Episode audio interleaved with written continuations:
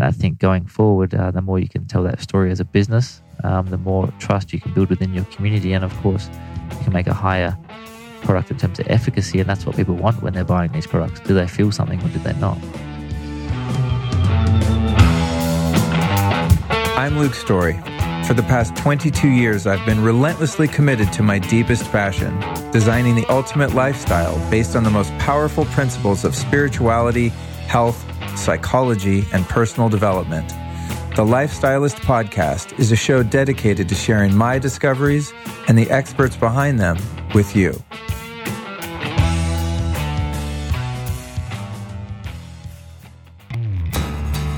Yo, I am super pumped to share with you beekeepersnaturals.com. Now, if you heard episode 175 with founder and CEO Carly Stein, you know exactly what I'm talking about. What I'm talking about are the highest quality bee products in the world from Beekeepers Naturals. Now, I've been using bee products for a long time. Back in the 90s, I was rocking like the bee pollen and and you know using kind of gourmet honey over the years and things like that but until that interview honestly i had no idea of the superpowers and the variety of different bee products so not only do these guys make the cleanest most organic most potent bee products they also have the widest variety of products so whether it's propolis which helps you with the immune system um, soothing scratchy throats it's really potent stuff or the bee pollen which is a superfood with vitamins and nutrients and gives you energy. It has amino acids and protein, whether it's the raw honey, the royal jelly. Uh, they even have a tonic for your brain. I mean, they have a lot of great products over there. So, if you're not hip to the power of bee products as a superfood, I want to highly recommend that you get over to beekeepersnaturals.com. And honestly, if you want to just learn all about bees in the industry, and how it's done and how it's done right for ecology and for the environment, definitely go back and listen to episode 175. It's a it's a great episode and the founder Carly is just brilliant and she's running a really great operation over there. So I'm very happy to support them on the show. And uh, like all the stuff I always talk about, I use them every day. In fact, I use it too much because I run out of it. Like when I interviewed her, I was like, so I do like a couple tablespoons of the bee powered, which is the really potent one that combines all of the superfoods in the hive into one product. And she's like, dude, the dose for that is half a teaspoon once a day. You're tripping. But, you know, I'm hardcore because uh, it just tastes delicious and it gives you like instant energy. So definitely get over to beekeepersnaturals.com. When you're there, if you enter the code Lifestylist, that's one word, Lifestylist, you'll save 15% off your order. So go to beekeepersnaturals.com, enter the code Lifestylist. I'm so happy right now. You know why? Because my gut is happy. When your gut's happy, your neurotransmitters are working right you got your serotonin, your dopamine, your melatonin. You're feeling great.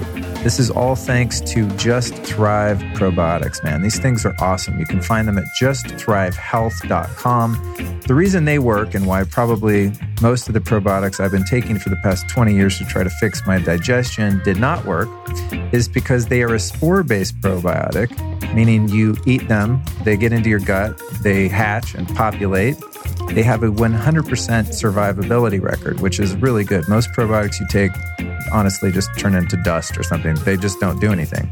So if you've had issues with bloating, gas, leaky gut, digestive problems, Just Thrive probiotics are going to be the magic ticket for you. So again, go to justthrivehealth.com.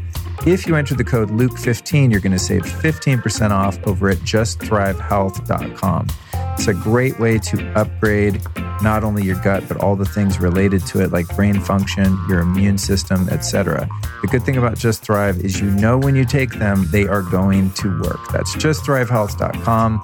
Enter the code Luke15 for 15% off.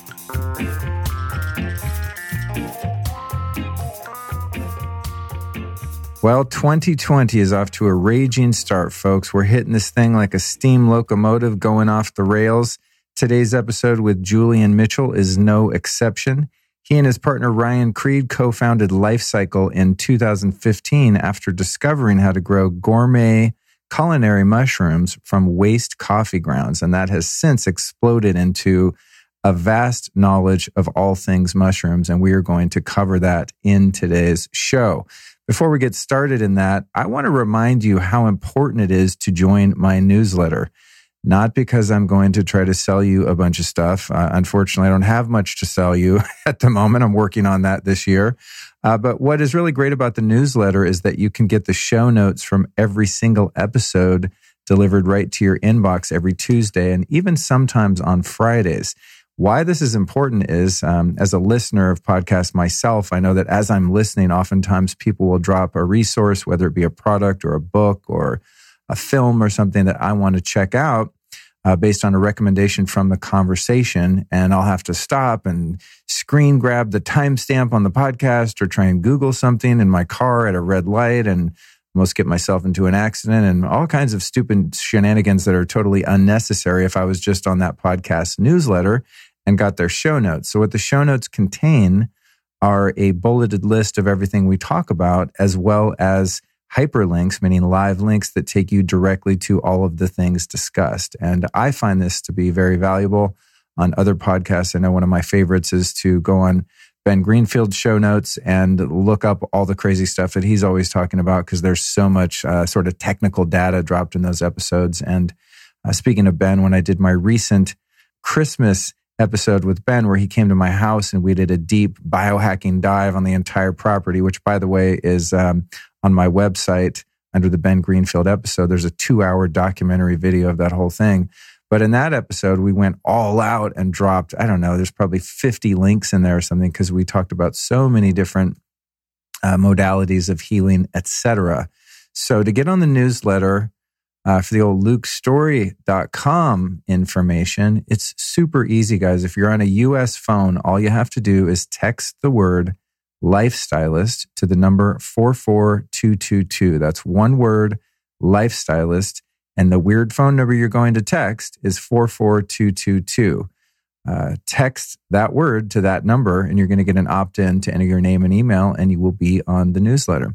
If you're not on a US phone, you can simply go to lukestorey.com forward slash newsletter. That's lukestorey.com forward slash newsletter. And uh, I'm very respectful with the newsletters. I only email you when there's something important and high value to share. So uh, that's what's up with that. Let's talk about what we discuss in this conversation with Julian Mitchell. Creating the future of food, the most nutritious strains of mushrooms, why it's so difficult to grow mushrooms on your own, as many aspiring trippers have learned, exactly what you need to know if you do want to try and grow your own mushrooms. We discuss the incredible new documentary, Fantastic Fungi, why mushrooms aren't plants, but rather their own kingdom, the potential risk of contamination from mushrooms grown on coffee grounds or other substrate, how to choose high quality mushroom products, the dual extraction process that Life Cykel uses to get the medicine out of the fungi, how to identify whether your mushroom based products are using high quality mushrooms or not. There's a lot of uh, sort of controversy and uh, cutting of corners in the mushroom industry specifically, and there's a lot of valuable information given there. The importance of researching the supply chain of the health products that you use, how different functional mushrooms can be used in your biohacking tool belt, why lion's mane is the closest you can get to the psychedelic mushroom and why it's often added to a stack for microdosing said psychedelic mushrooms. And finally, mushroom biotechnology applications for a healthy planet beyond growing mushrooms to eat, which is a really fascinating topic we get into at the end. So make sure to listen all the way through because it gets nutty in there. So that's what's going on in today's show. Again, join the newsletter by texting the word lifestylist to the number 44222 or going to lukestorey.com forward slash newsletter. And finally, I'm guessing that by the end of this episode, you might want to try out some of these Life Cykel medicinal mushrooms yourself. Uh, for a limited time, you can go to lifecykel.com. That's L I F E C Y K E L. That's L I F E C Y K E L dot com, lifecykel dot com. Enter the code Luke Save 20 and you're going to get a little hookup from our guest today, as I always try to deliver. If somebody, you know, owns a company, is talking about a product, that's just how we roll. Uh, I think I talk about this in the interview with Julian, but I freaking love these mushrooms. In fact, um, I go through, you know, they're like a liquid extract. We show it in the YouTube video. By the way, there's a YouTube video for 99.9% of the interviews I do. So you can watch these conversations. And I have recently stepped up my video game, bought a couple uh, extra cameras, and, you know, it's going to be looking quite professional in the very near future.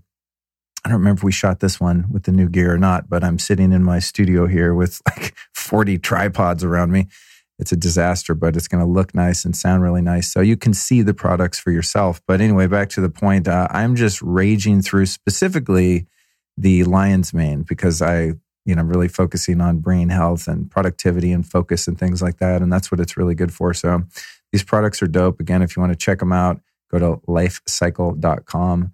The code's Luke Save 20 for 20% off. And with that, you are about to have your mind blown with someone who knows a lot about mushrooms, whether they be culinary, psychedelic, medicinal, or used again from the biotechnology standpoint. So I'm really excited to deliver this episode with Julian Mitchell.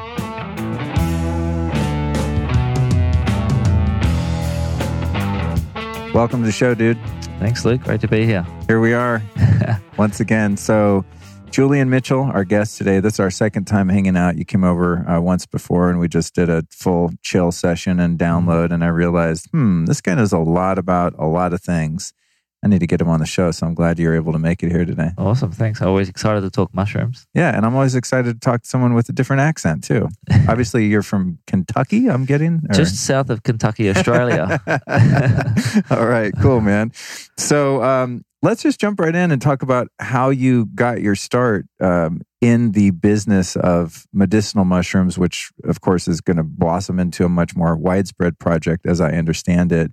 But you're like three years in the game here in, in the business end of it. Yeah, yeah. So, what first piqued your interest to start to go into the world of fungi? Mm, it was really looking, I guess, at uh, the future of food as a first point of call, and and how we're feeding ourselves and how we're going to feed populations in the future and understanding the the GMOs and the, the pesticides and all of these things and where can we go for a clean source of food uh, and incorporating a sustainable aspect to it in terms of deforestation, chemical use, land use, water use. How can we create something economical for the planet in terms of sustainable?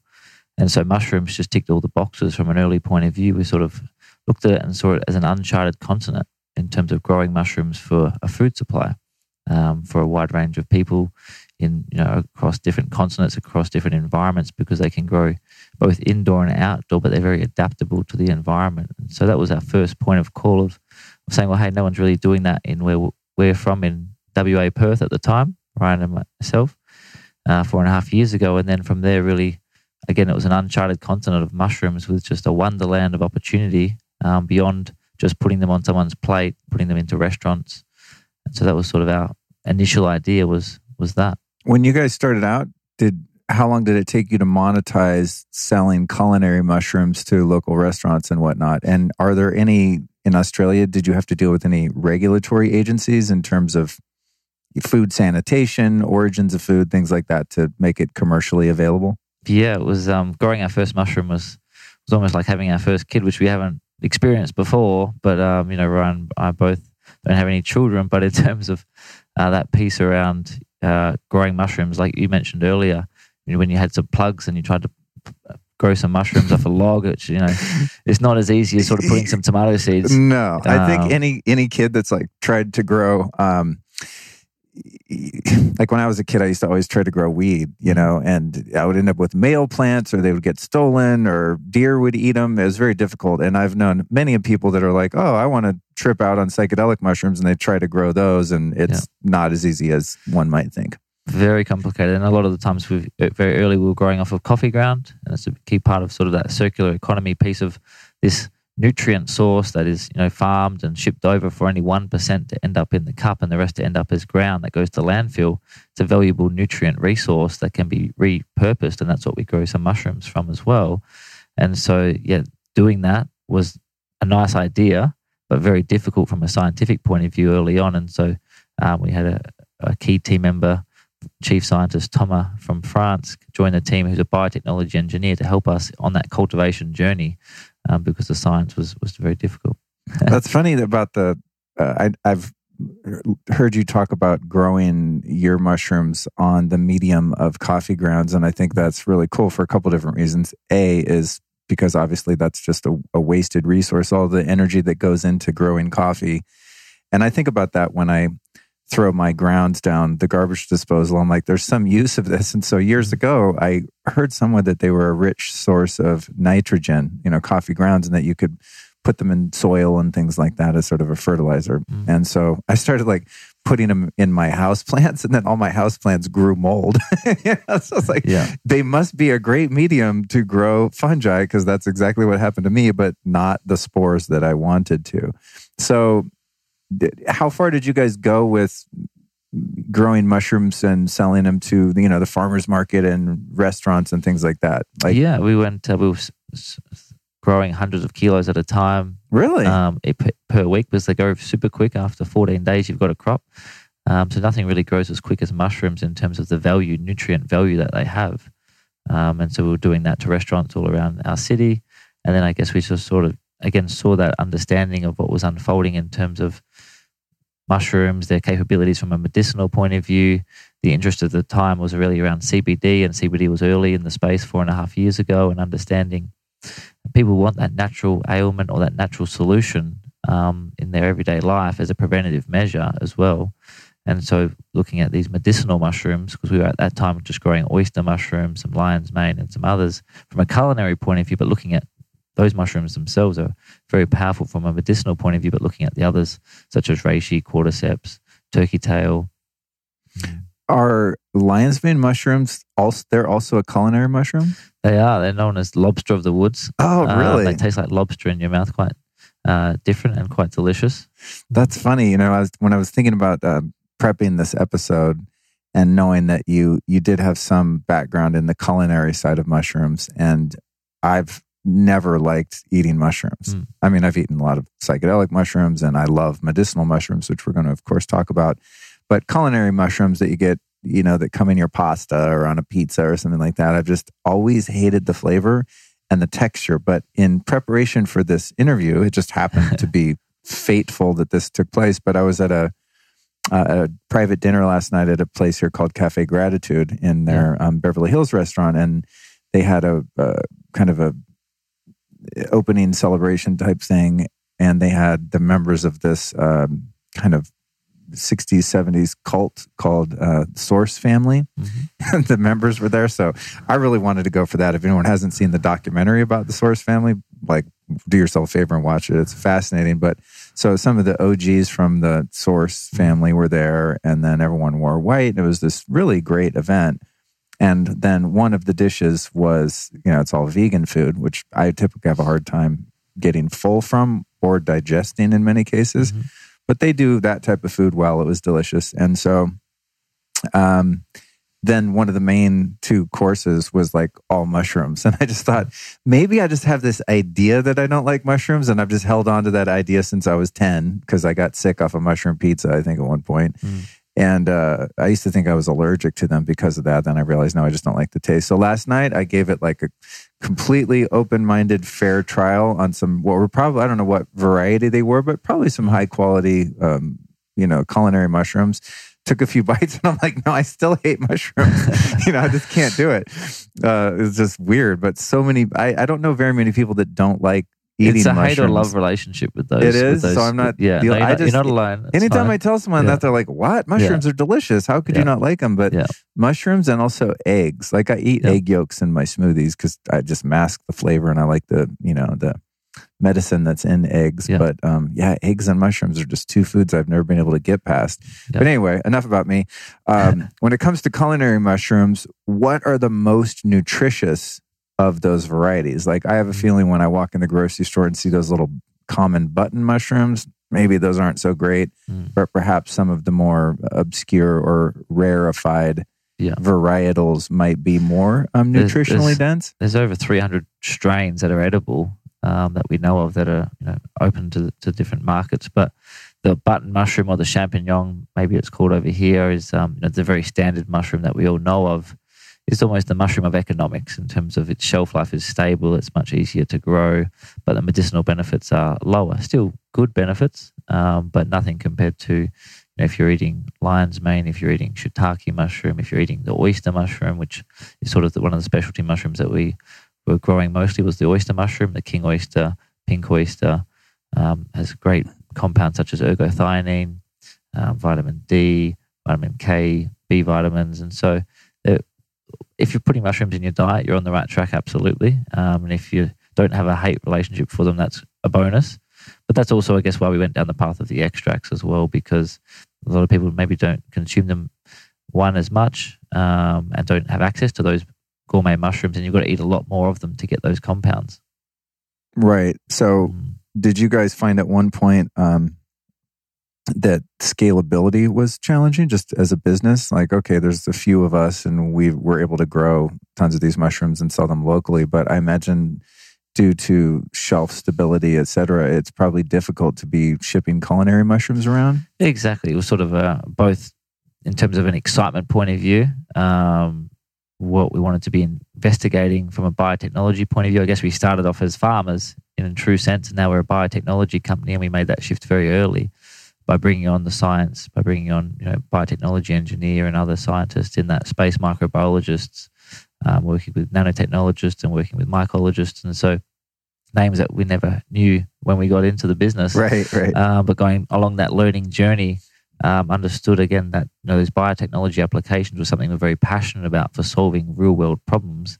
Uh, but starting with you know human extracts as well was very something we're very passionate about because we're able to up, optimize and you know hopefully unlock people's true potential in the sense of you know helping them overcome any issues they may have with their own bodies, with their own microbiome, within their own uh, brain, within their own you know cardiovascular system as a as a step one. But beyond that, then we've got the other things that we can touch on as well. You know the decontamination of soils and many other applications. So yeah, there's a lot there. when you got, yeah, we're definitely going to get into all of that. Um, I have somewhat of a loose plan of how this is going to go, but I'm now I'm sort of becoming curious more about the process of growing mushrooms. Mm-hmm. Um, I have a buddy in Colorado who will remain unnamed, I guess, because technically he's breaking a few laws, but he's growing uh, psychedelic mushroom. Penis envy mushrooms is the variety. Okay. Specific, uh, they have a scientific name, but that's what everyone calls them for obvious reasons. If you saw one, you'd know why. Uh, but really potent psychedelic mushrooms, and he's he's doing his thing, and he showed me his operation, and it's very complex. It's it's mm. sort of like it looks like what you would keep an iguana in. You know, there's like a fish tank, but there's temperature controlled, and you have to keep germs out. So there's air filters and all sorts of little meters for the humidity and the temperature, and it looked to be quite complex. So is this you know, if someone was like, "Hey, I want to not for psychedelic mushrooms per se, but I want to grow a medicinal mushroom like my failed reishi mushroom mm. growth attempt that I alluded to earlier, and um, people that might want to grow some shiitake mushrooms or oyster mushrooms. Like, is it really difficult for a novice without a lot of scientific prowess to successfully grow mushrooms without them becoming contaminated or suspect to mold or whatever can mm. go wrong? Mm, very good question. Yeah, it's it's very complicated and very simple in many ways once you understand the the equation and the algorithms of humidity control, oxygen control, CO2 control, moisture content, quality of the substrate that you're using. And so all of those things are very important. Um, and I guess going into it early, excuse me, um, it was very difficult for us learning that process. But as we went down that path, as I said, bringing on science to the table, and once you're wanting to scale up, that's when it gets difficult. If you want to grow a couple of kilos of mushrooms, that's reasonably okay. You know, it's not too difficult if you dedicate 20, 30, 40 hours to learning. But beyond that, if you want to scale it, yeah, then you need to, I guess, go deeply into the science, into the equipment you're using to grow those fresh mushrooms. When you're a novice grower and things go wrong, what does that look like? Nothing happens, which is what happened to me when I tried to go reishi mushrooms. Just I'd go out and check every day. I'm like, nope, nothing happening. And then I just gave up and the log just sat there and maybe grew mushrooms eventually on its own from rotting in my backyard. Um, so does just nothing happen or do they, does the crop sort of become, uh, contaminated or corrupt in some way where now there's you know other mold or weird stuff growing that you don't want in there? Like what happens when it doesn't work right? Exactly. Get, it's almost like a race. You're setting the mushroom spawn up to overtake the substrate um, but it's really a fight between the fungi and the bacteria. And that's been a fight since millennia between fungi and millennia. And so uh, those two are battle, you know, go against each other for so such a long period of time. That's why, which we can go into, is that the mushrooms are amazing uh, against fighting bacterial infections and fight. And so a lot of them are antibacterial. That's why a lot of them play an important role in, you know, antibiotic replacement, so antimicrobial resistance. And so mushrooms, when you're growing them, really the fight is between giving them the best opportunity to take over that substrate to grow mushrooms versus the bacteria winning that fight. And so, what you probably saw in your case, or what people see very often, is that the bacteria wins uh, and overtakes the fungi in the early days. And so, you see trichoderma, which is this green mold on the mushrooms. And so, very key part um, is keeping a hygienic environment and making sure you do everything right to help the mushrooms uh, win that battle. Oh, that's interesting. Yeah, I, I, guess right now I'm just so, I'm so fascinated by this kingdom, which mm. I always have been in the periphery, and I've been using medicinal mushrooms of all different types for a long, long time.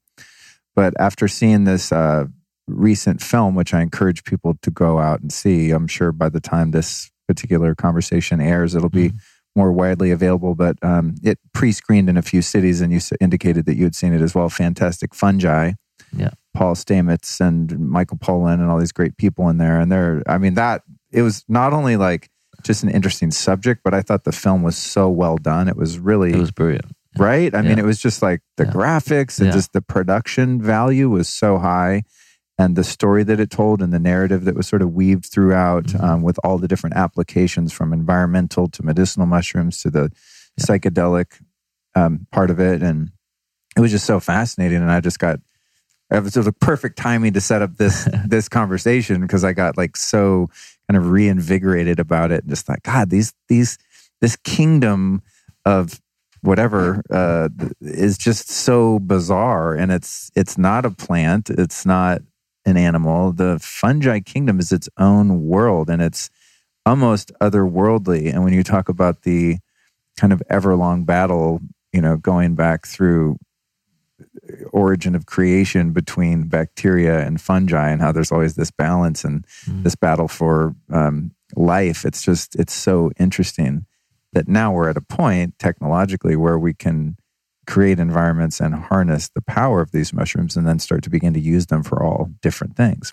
which is what we're going to of course go into so it's mm. super exciting stuff i just find these little creatures are just so weird I mean, it's, it's, trippy. It's going to be a very big topic over the next 10 years, really, in terms of all of those applications in the movie that was spoken about. Uh, you know, it's, uh, it's a kingdom that's been sort of uncharted for a long time. So, and we've got a lot of problems that we need to solve quickly.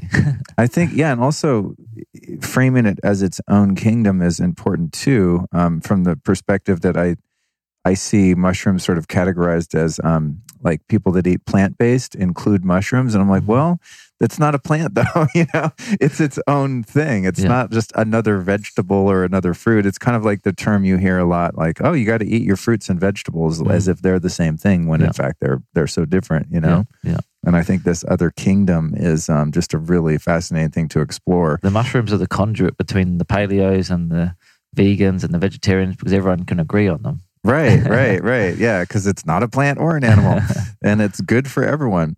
Um, when you when you guys started growing on coffee grounds, what mm-hmm. was the uh, what was the motivation there versus using rice or some of the mm-hmm. other sawdust, some of the other yeah. things that people use as a growing medium? Yeah, it was really just around the city we were in has a lot of cafes. It has a very big cafe culture.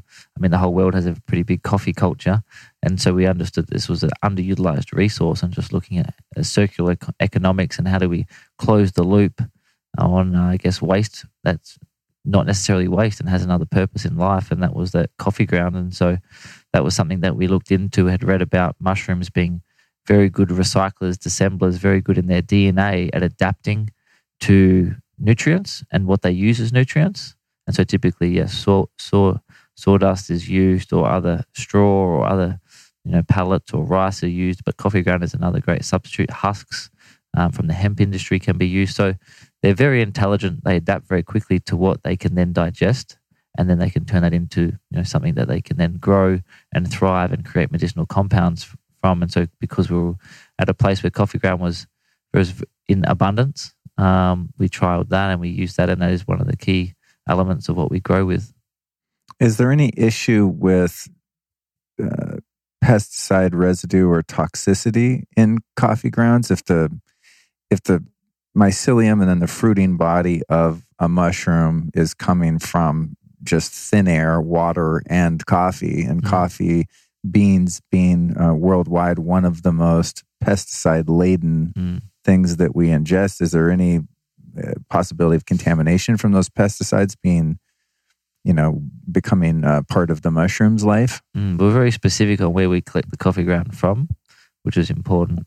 But then, of course, always you know doing our validity testing in terms of mycotoxin testing, pesticide testing, and to see you know if anything's coming through to the mushroom itself or to the mycelium, which it's which it's not, which is quite remarkable. Um, so that was very important just to be able to show that. Mm. So that's how you fix it. You just test the end result, the end product, and make sure that nothing came through and work on sourcing to make sure you're not. I'm just imagining like Mm. shite coffee, like, you know, the Folgers and the tin can you give the grocery store. Like, God knows where that coffee even we came from. to Starbucks, but Starbucks doesn't really Right. exist in Australia. So it's sort of a bit coffee snobs in uh, in Australia. So Oh, you are? It's uh, very much high quality only, uh, according to the baristas in Australia. We are very proud of our coffee. Are there, uh, and this is kind of off topic, but just delving into the coffee thing, are there strict regulations in Australia in terms of testing coffee for mycotoxins and pesticides, et cetera, like there are in Europe versus the United States, where we get pretty much the shit coffee that's left over that the other countries with more strict regulations won't allow to be imported? Yeah, we're a lot closer to Europe in terms of the testing and, and the due diligence that goes into it. And it's just such a competitive market. And I think wherever there's uh, competition, then you know, com- companies want to lead. And so, how do they lead? They lead by transparency and trust with their consumer and their customer. And so, I guess touching on not just coffee, but other substrates and taking a tangent is, I think testing needs to occur- across all foods, you know, in terms of you know, what's been sprayed, what hasn't been. And I think that's another area that going forward over the next five years, consumers are going to want for every food product. I know for myself, I will. Um, you know, what's been sprayed with glyphosate, what hasn't. Um, what are we consuming on that lettuce, on those peanuts, on those almonds, on those macadamias, on those eggplants? So I think that those kind of foods all need to have that transparency. That's a really good point. Anyone listening in the food space, economically speaking, I think Mhm. that is because of podcasts like this and the proliferation of information that used to be sort of hidden, right? Yeah. Uh, now we're becoming more aware of that. And you see this in the supplement industry. I'll even be vetting something that I find on Amazon. I'm like, oh, I need a K2 supplement or this or that. So I Yeah. start looking for the best of the best, which is something I enjoy doing because then I can get the best stuff for myself and then share it with my audience and in my online store and whatnot. But now I'm seeing it used to be very difficult. I would have to call or email a company and be like, hey, do you test for mycotoxins, heavy metals, yeast, mold, et cetera? Where's this stuff coming from? Yeah. And I'd have to reach out to those companies. And now I'm finding on websites of supplement brands and even on their Amazon kind of info um, copy, it will indicate like all of the testing for all of those things, which Yeah. is interesting. Yeah. Which is indicative of the public demand and the public general awareness that just because something says it's a supplement or vitamin or an herb that's good for me, there could be a relatively high risk of contamination considering the origins and the sort of um, supply chain of where that came from. So I think you're right. As that moves Yeah. into food, Yeah. and imagine when you go into the bulk, like I'm thinking of the bulk bins at the health food store when I was a kid in the 70s. You know, there'd be like granola and oats and rice and all these different nuts. It's like those are all silo, especially grains are Mm. silo foods, you Yeah, know, and they're yeah. they're storable. Yeah. Have a long shelf life, which means they're much more susceptible to exposure to yeast, mold, etc. Mm-mm. So Yeah, I mean, with our products in the in the new year, we will be bringing out pretty much a QR code, which will then be attached to the batch number and attached to the mycotoxin testing, pesticide testing, amino acids, beta glucans, all of the important compounds within the mushroom. So again, just be transparent with that. So you can click on the bottle and you can see the QR code, and then you can go straight to the lab testing for Oh that. no way. Yeah, From that batch? Yeah. Damn, son, that's taking it to another level. Yeah. That's cool. yeah, Because even with something you get off Am- Amazon, right? I mean, you still don't know. you know, Yeah. one hundred percent. They can say tested for this, that, and show you their lab results. But then again, you know, are the regulatory agencies really Yeah. on top of them in terms of what batch was tested. Like Yeah. maybe they've had a batch tested Yeah. and had clean labs come back from that, but not necessarily every batch and certainly not to the degree of traceability that you're describing. Yeah, and you've seen that in the CBD industry, I guess, in terms of efficacy, uh, in terms of you know a lot of people saying, "Oh, CBDs don't really work for me," or they do, or they don't, or there's a lot of inconsistency there, and there's a lot of inconsistency in quality of product. And I think you're going to see that in mushrooms as well as it becomes an attractive area. You're going to see you know, hundreds of, of companies in that powder space as well. And so I guess you've got to ask yourself those questions around where will the mushrooms grow and how would they grow and um, you know, are there heavy metal testing? Is there pesticide testing, mycotoxin testing available to see? Um, and then what are the actual const- constitutes within the mushroom in terms of beta glucans and other things, which is very early in the science for, for what those compounds actually do. We have a nanotechnologist who works with us who's doing his PhD at the moment on beta glucans, and really we're still trying to understand and identify uh, what each one does and and so it's very early in the science, but I think just going back to those very simple questions where were my mushrooms growing? How were they growing? Uh, what environment were they growing in? Because mushrooms are batteries, they're absorbers of their environment more than anything. And so they absorb the soil, they absorb the water, they absorb the air that they're growing in. And so, um, you know, we grow our mushrooms in Byron Bay, which is, I'm not sure if you've been there, but it's almost like a, it's very pristine. It's almost like a, a Hawaii, um, but uh, in an Australian sort of way and so it's very untouched in in many ways. It has an amazing environment to grow food. And uh, you guys, and for those of you watching on the YouTube video, which if I got I got our new camera set up here, um, you can see the products I'm talking about. Because when someone comes on the show and they have a book or a product, I decided I'm going to be like our TV show and have it like sitting right here. Um, but your extracts that we're going to you know get into the different ones and all the different medicinal mushrooms and what they can do for you and stuff. Um, you guys chose to do a liquid, a dual extraction process, Mm. which we'll talk about. What are you know if you just randomly go on Amazon and you're like, oh, reishi mushrooms good for you. I'm just going to order some random powder or something like that. Or most of these coming from China, as I understand them. And uh, because mushrooms are the absorbers of their environment, which is one of the great things about them, if their Mm. environment is awesome, they're taking in that information from nature. But if it's, you know, if they're being grown outside of Beijing, you know, Yeah. like Yeah. under heavy pollution, is is is that an issue in general in the industry? And is that why you guys decided rather than just importing bulk mushrooms and repackaging them, we're just going to like have control of the entire process? Exactly, and I was sort of again learning from that CBD space as well um, that was unfolding at the same time, and understanding the consumer and me being a consumer and you being a consumer. What do you want?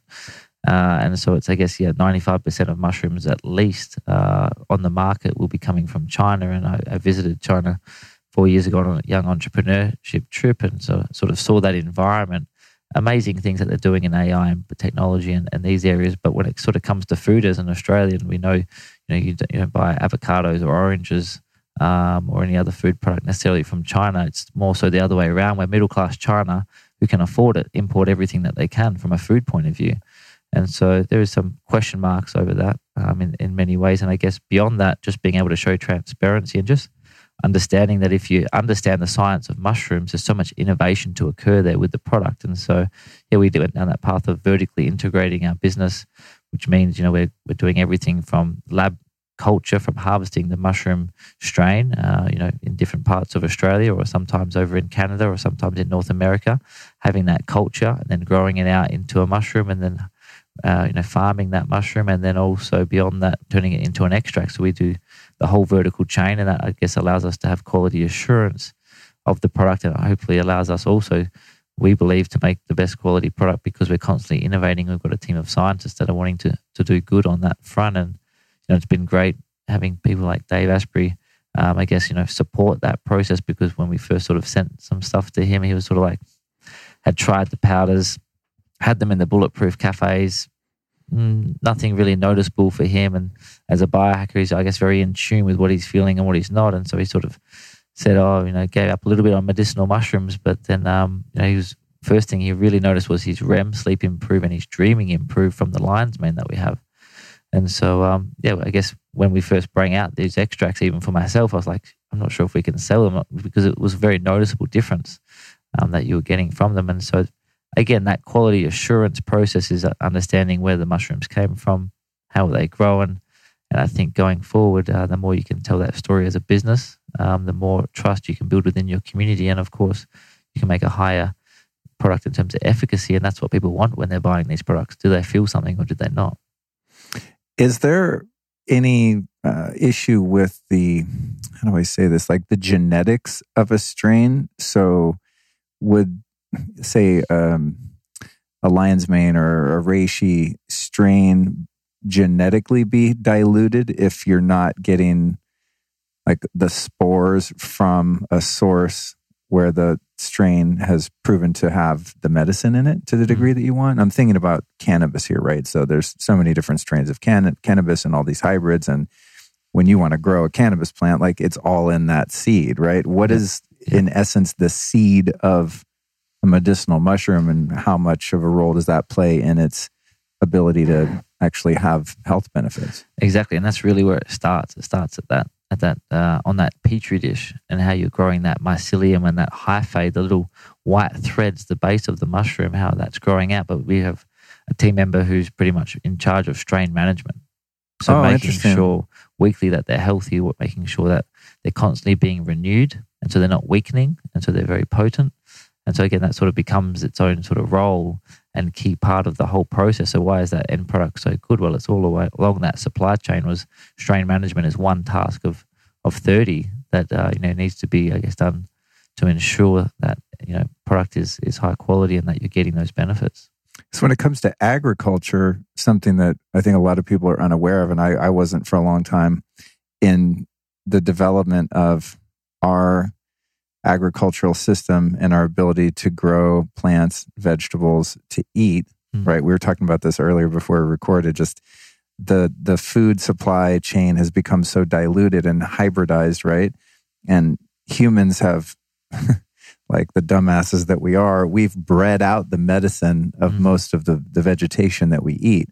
So there's that's why there's such a um, a difference between like if you go to the store and get some dandelion greens, which are not really hybridized, but close to the wild mm-hmm. dandelion greens you'd get out, you know, just collecting in nature seasonally. If you chew on some dandelion greens, that shit is bitter. It's not really palatable. Yeah. But if you get some iceberg lettuce, you know, it's just basically water. So that mm-hmm. means all of the bitters and the medicines have been bred out of that. So as we've hybridized, we've actually lost a lot of the heirloom or heritage seeds. Yeah that would have been unadulterated, you know, pre 12, 15,000 years ago or whatever, right? As plants were found in the wild. And then we bred plants together to make them uh, more manageable and more palatable. But we've systematically kind of removed the medicine from plants. Yeah.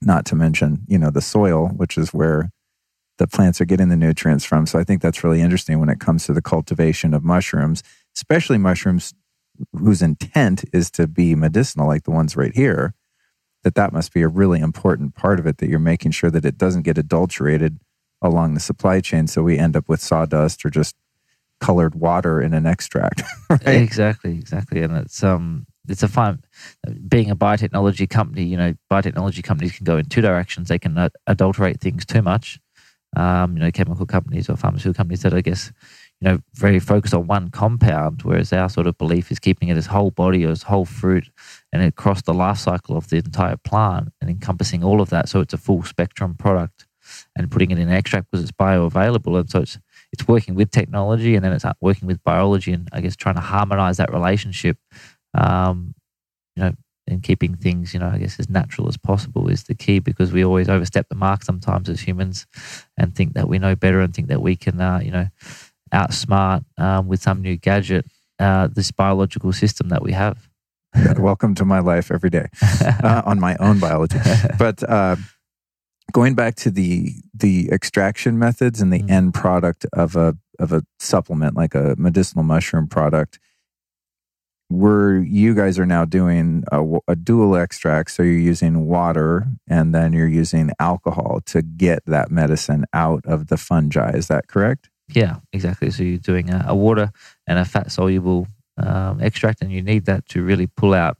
You know, you can buy some reishi fruiting body chunks, and you can put them in some tea, and you can get some compounds. But really, you're only going to get 25 to 40 percent of the compounds out of that uh, out of that mushroom. You're not going to get you know through the ethanol extraction and how that's done. You can pull a varying amount of extra, of triterpenoids and other polysaccharides and beta glucan compounds out of the mushroom. And so, yeah, you really need to have a dual extract um, as a baseline, and then it's really how well is it extracted, and then there's really that discussion around mycelium and fruiting body and which one's better. And I guess you know, as I was sort of mentioning before, really, it's a matter of you know we believe in working across the whole life cycle of the mushroom because there is value in mycelium, absolutely. Just like when you're looking at a fruiting body, if you imagine that as an, an elderly person, um, there are compounds there, there are benefits there, but it is aged and it is on its way out. It's degrading, but it still does have some important compounds. But the mycelium is youthful, is vigorous, is, is very adaptive, is fighting uh, to grow, and is expressing a lot of medicinal compounds. And so the key conversation there is if there's mycelium involved, which there should be in a good product, how much starch is involved, and that needs to be next to nothing. And I guess through our own processes that we have patented, we're able to get it down to 0.18% starch. So next to no starch. It's just pure mycelium, which has a great medicinal benefits. There's a lot of, I'm glad you brought this up because there's a lot of confusion, I think, um, in terms of fix your ear cookie. Um, this weird thing. My dog looks so cute when her little ears are down, but for some reason, when like she flips them over and then the pink part shows, cuteness goes down by 50%. Thankfully, she can't understand English. I'm sorry, Cookie. She's our now our permanent co-host. Pretty much every show I do, she comes and sits with the guests. It's quite sweet. Yeah, Yeah, very peaceful. Yeah. I think it's it's like she's my little oxytocin booster. but anyway, I digress. Going back to the mycelium versus fruiting body, I think there's a lot of consumer confusion and also debate amongst the manufacturers of mushroom products as to whose is the best. There's this, you Mhm. know, rivalry kind of going on. And in that recent film, Fantastic Fungi, um, Paul Stamets, who's arguably one of the world's foremost experts on all things mushrooms of all types, makes a really strong point and um, indicates there's now a lot of research being done that would support the idea that the mycelium is really where the medicine is concentrated, and that's what you want. Yeah. And then he has a company called Host Defense that um, makes medicinal mushroom products and capsules and whatnot. And um, and there have been other companies like that too. And I don't want to be disparaging toward his stuff because I haven't, you know, I haven't opened up his bottles in a long time. But Mhm. it's one of the ones I've tried, and there seem to be a lot of products that do have a lot of that starch in them. And I think I've been confused about well, is that starch like the growing medium that just ends up in a capsule? Because when I open it up, it doesn't have a smell, it doesn't really have a taste. Yeah. Am I just eating a bunch of sawdust or rice fiber?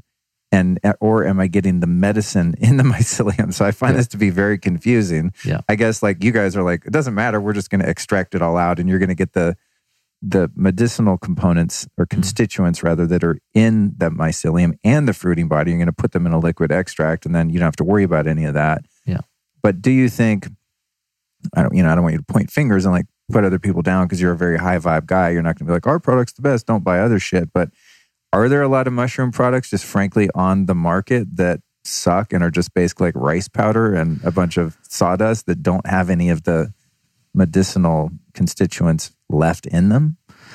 You've got some of that, and you definitely have a lot of products that are imported from China that are repackaged and labeled, and and then you don't have a supply chain transparency or traceability growing in you know in China where you know that forty five percent of farmable land is now not farmable because of the way that they've sort of you know polluted their own environment, and so you've got both issues arising in terms of the quality of the product. Is there starch in this product?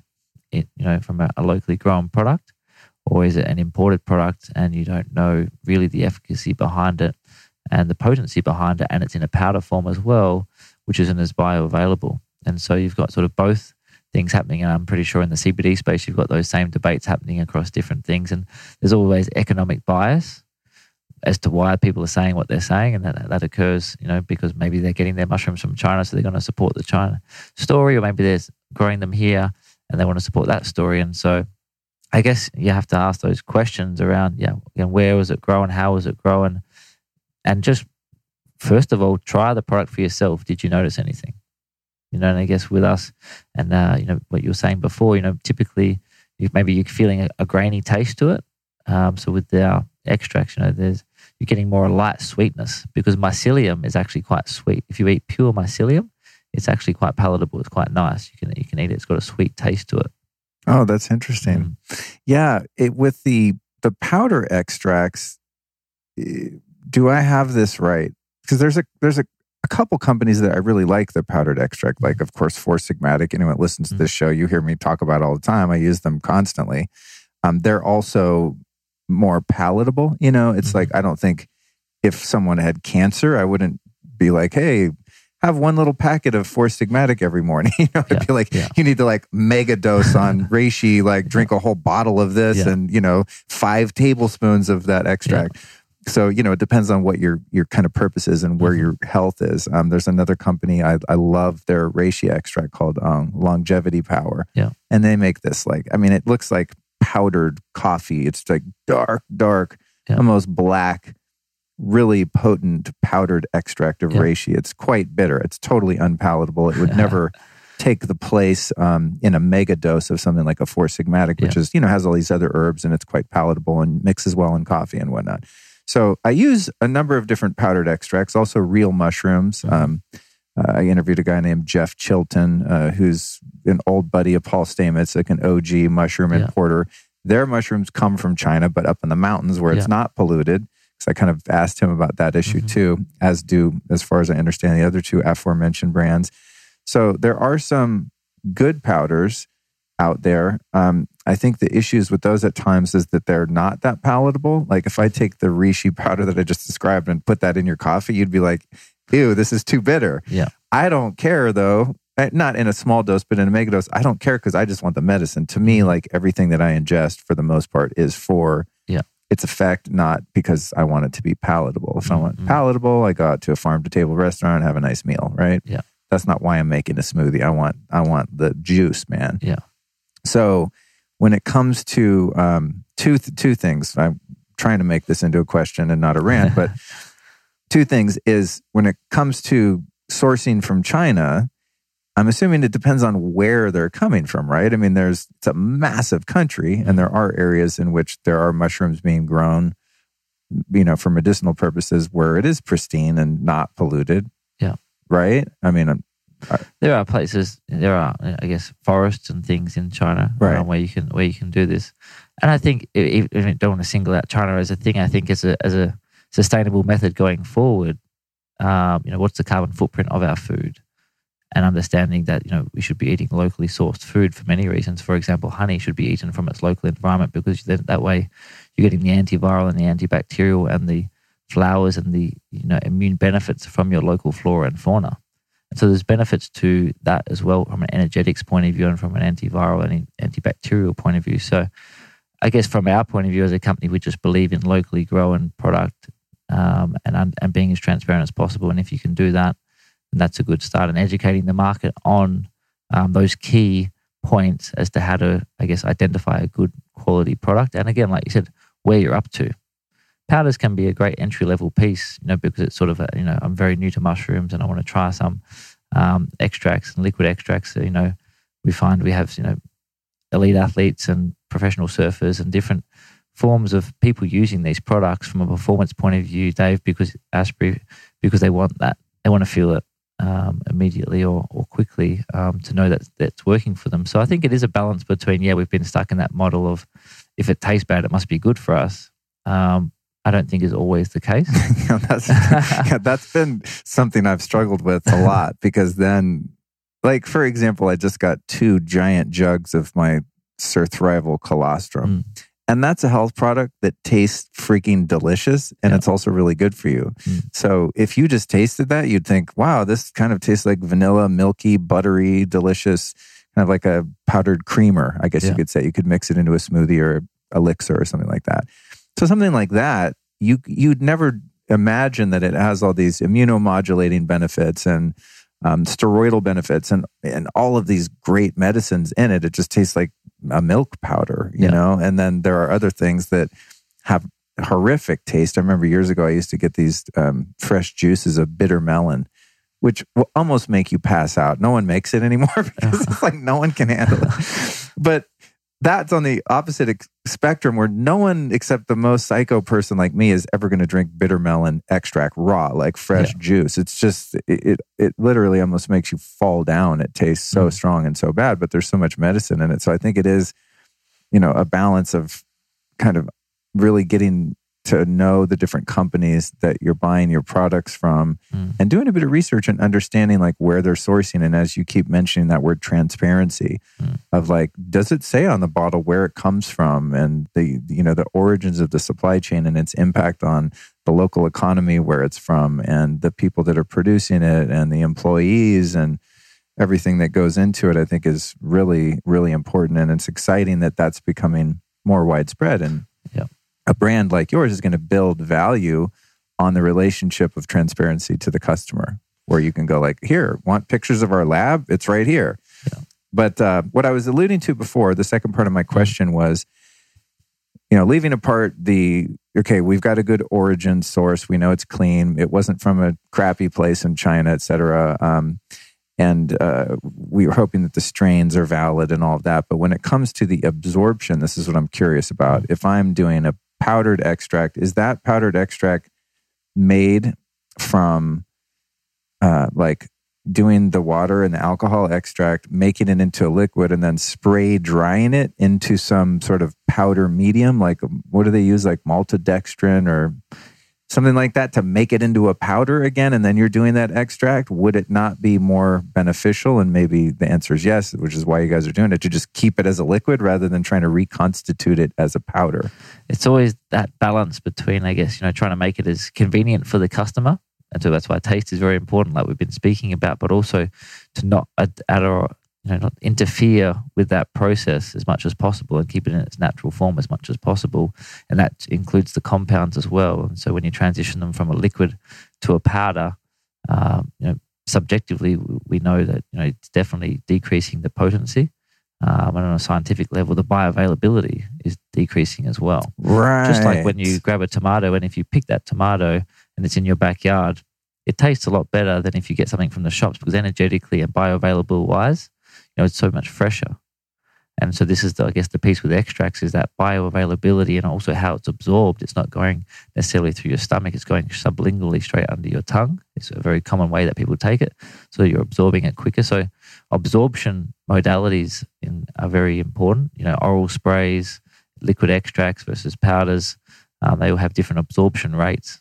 Yes, yes. Okay, that's where I wanted to go because even if you have a high quality powdered extract, if you're eating it, then it's got to go through the whole digestive process. And what you really want mm-hmm. is for the medicine in that thing you're taking to be in your blood. Like that's where we're trying to get it, right? as quickly so as if you- possible. so if you've got a potent extract and you're doing it sublingually under your tongue, then the capillaries in the mucous membrane in your mouth are actually going to uptake that directly without the interference of having to go through your different organ systems in the digestive tract and be subject to the rather hostile environment Mm. in terms of the pH and the acidity in your stomach too, which things like probiotics oftentimes don't survive through. Exactly, and it, and it's also keeping it alive as much as possible in its active form, which in a liquid in a in its uh, ethanol water extract solution, it's uh, it is more alive. Is there assistance of the alcohol not just as a preservative but as a carrier? Is is there not like some uh, vasodilation happening when you do a sublingual tincture that has alcohol in it? Is there better absorption because of that as well versus just something that has glycerin in it or something? Exactly, that's and that's sort of a question we sort of get is, oh, do you do a glycerin uh, version, which glycerin is do get good uptake, but that vasodilation you get with the ethanol, compounded with the fact that you're getting those triterpenoids and the other compounds um, from that extraction process, um, just make for a, you know I guess a faster absorbing, uh, more noticeable product. i definitely have noticed two things Mm. uh, with your guys' stuff is the lion's mane and we'll, we'll talk about the different ways that you can stack lion's mane but i'll do pretty mega doses of that to test out two things just cognition focus mental acuity in general and then also improving rem sleep uh, both of which have been dramatically improved from doing you know, like a few droppers under the tongue and i hold it there forever and just let it all soak in Mm. and then also using the cordyceps uh, before working out.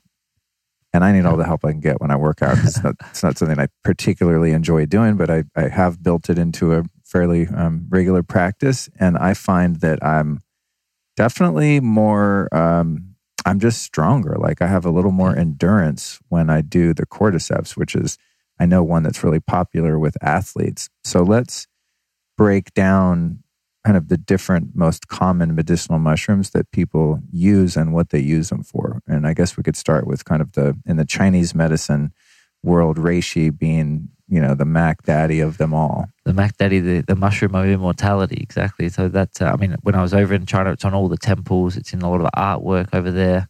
Um, it's very revered for a long time. It was seen as a, as a gift very early on in terms of something that you would give a family member to keep away bad spirits and that was sort of the Eastern philosophy of it. But then it moved into consuming it in a tea and in extracts. And really, what we know is it's an immunomodulator. It's non-specific, and so when people say, "What does this mushroom do?" You know, does it work on this or this or this? Uh, they're so vast and so broad spectrum, and what they can do is they're very you know smart in I guess identifying and at their core upgrading the immune software. And that immune software of your natural killer cells, your macrophages, your phagocytes, can then, with an upgraded software system, very quickly and early identify any issues within your system and wherever those issues may be. And so the reishi is a subjectively very calming mushroom.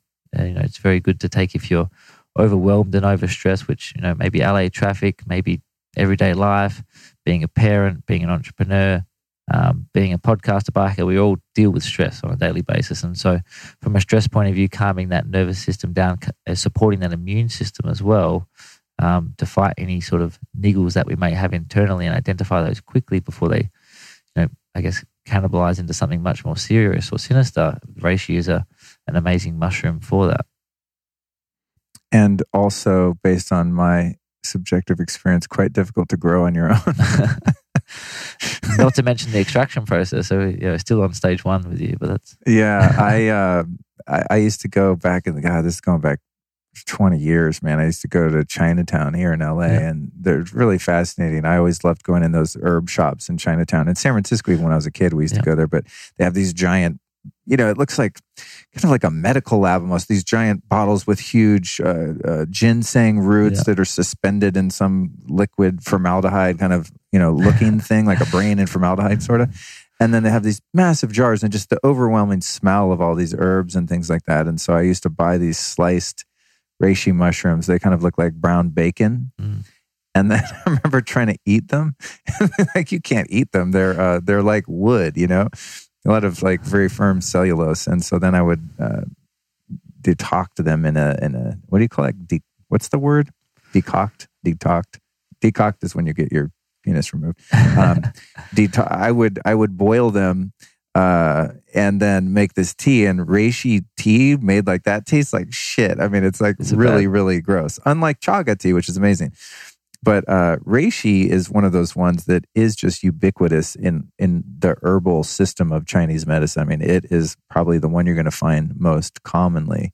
And then when I finally figured out the extracts, um, I do find that one to be really calming and relaxing. It's not one that you would get energy from. It's one that's just sort of like turns down your nervous system. Exactly. So typically, you know, maybe more an evening thing or an afternoon thing. But of course, if you wake up overwhelmed or you've got a, something stressful on and you need to feel calm and centered, then that can be a good one. You know, sort of turning down the volume, whereas cordyceps is turning up the volume. So they're they're going in different directions. Got it. Okay. And then what about? Um, let's talk about cordyceps. Cordyceps. The uh, I think with cordyceps, we've saved a lot of marriages. Um, testimonially, you know, anecdotally, in terms of just that stamina that you get, that vitality that you get with uh, with the cordyceps mushroom, known as the Tibetan Viagra. Oh, are you serious? I didn't know about this part. I've been wasting it on working out. Jesus, what? A- You're definitely getting that level of energy um, that you may, you know, require stamina, vitality, and it can be a good substitute for caffeine or coffee, or if you really sort of want to take off, add it to your coffee. Um, but it's a great piece where you're not getting that peak and trough of energy flow, more a four to six hour buzz or flow um, without sort of that adrenal fatigue attached to it, which we can sometimes be succumbed to with coffee because we can you know, have another coffee after lunch or it's too late in the day and then that interrupts with our sleep. And so it's really, I guess, with that, you know, the uh, the adaptogen, you know, of the cordyceps is that it can turn down the volume itself if your environment is turned down. So they're very smart in that sense that you know if you have good health hygiene and bed hygiene and sleep hygiene, that the cordyceps won't keep you up at night, which is which is very smart and, a great thing. But the most important aspect is that it increases ATP production, so adenine triphosphate helps stimulate mitochondrial, you know, regeneration. Um, and it is amazing at cellular repair as well. So from an anti-aging strategy, um, you know, it helps, I guess, penetrate the DNA or RNA of an infecting virus or infecting bacteria and stops it from replicating. And what about the different strains of cordyceps? I know there's been a lot of buzz about the ones that work and don't work. And as it was made popular, I guess, in the Chinese medicine system, mm-hmm. or maybe even in Tibet, was the cordyceps that grow on the back of a worm or something like that. And they're very revered and quite expensive if you want to get that strain of an extract because they have to be hand collected by monks and you know up to twenty thousand feet up in the in the um, Himalayas and whatnot. But what's what's kind of the the background on on cordyceps in terms of that strain and the other ones now that are available? And yeah. are some of the strains relatively useless, as I understand There's it? Sinensis and Militaris are the two sort of main ones, but the, uh, it's fascinating. You know, we're finding new strains of cordyceps every couple of weeks. You know um, it's finding approximately you know 700 new stra- different strains of mushroom a year that have been unidentified. And so we're really only on the iceberg of the fungi kingdom, as we mentioned before. And so with cordyceps, there's Sinensis and Militaris are the two well-known mushrooms that are in the mainstream as a product. Both are, are reasonably good and fairly similar in what they do in terms of increased ATP, increased oxygen uptake, increased stamina, increased vitality. Again, it more so goes back to the extraction process and the, the modality in which you're consuming it and how it was growing. Um, so both are, are, good to take, but the cordyceps as a base is always growing in its natural environment by, you know, I guess impregnating itself into a host, making it attractive enough to consume by a host, and then uh, overtaking the host's body over time to then, you know, release its spores popping out of its head or out of its body. And so it's not very vegan friendly in many ways, the cordyceps, when it's grown in its wild environment when we grow it, uh, and many other farms grow it in their sort of, I guess, commercial environment, then we're growing it off of rice or other substrates. Can you grow that one off coffee too? We haven't coffee done grounds? that one off coffee. No. Oh, okay. Yeah. Yeah. Okay. Interesting. Cool. So the other, the ones that aren't coming off the head of a dead worm are still good for you.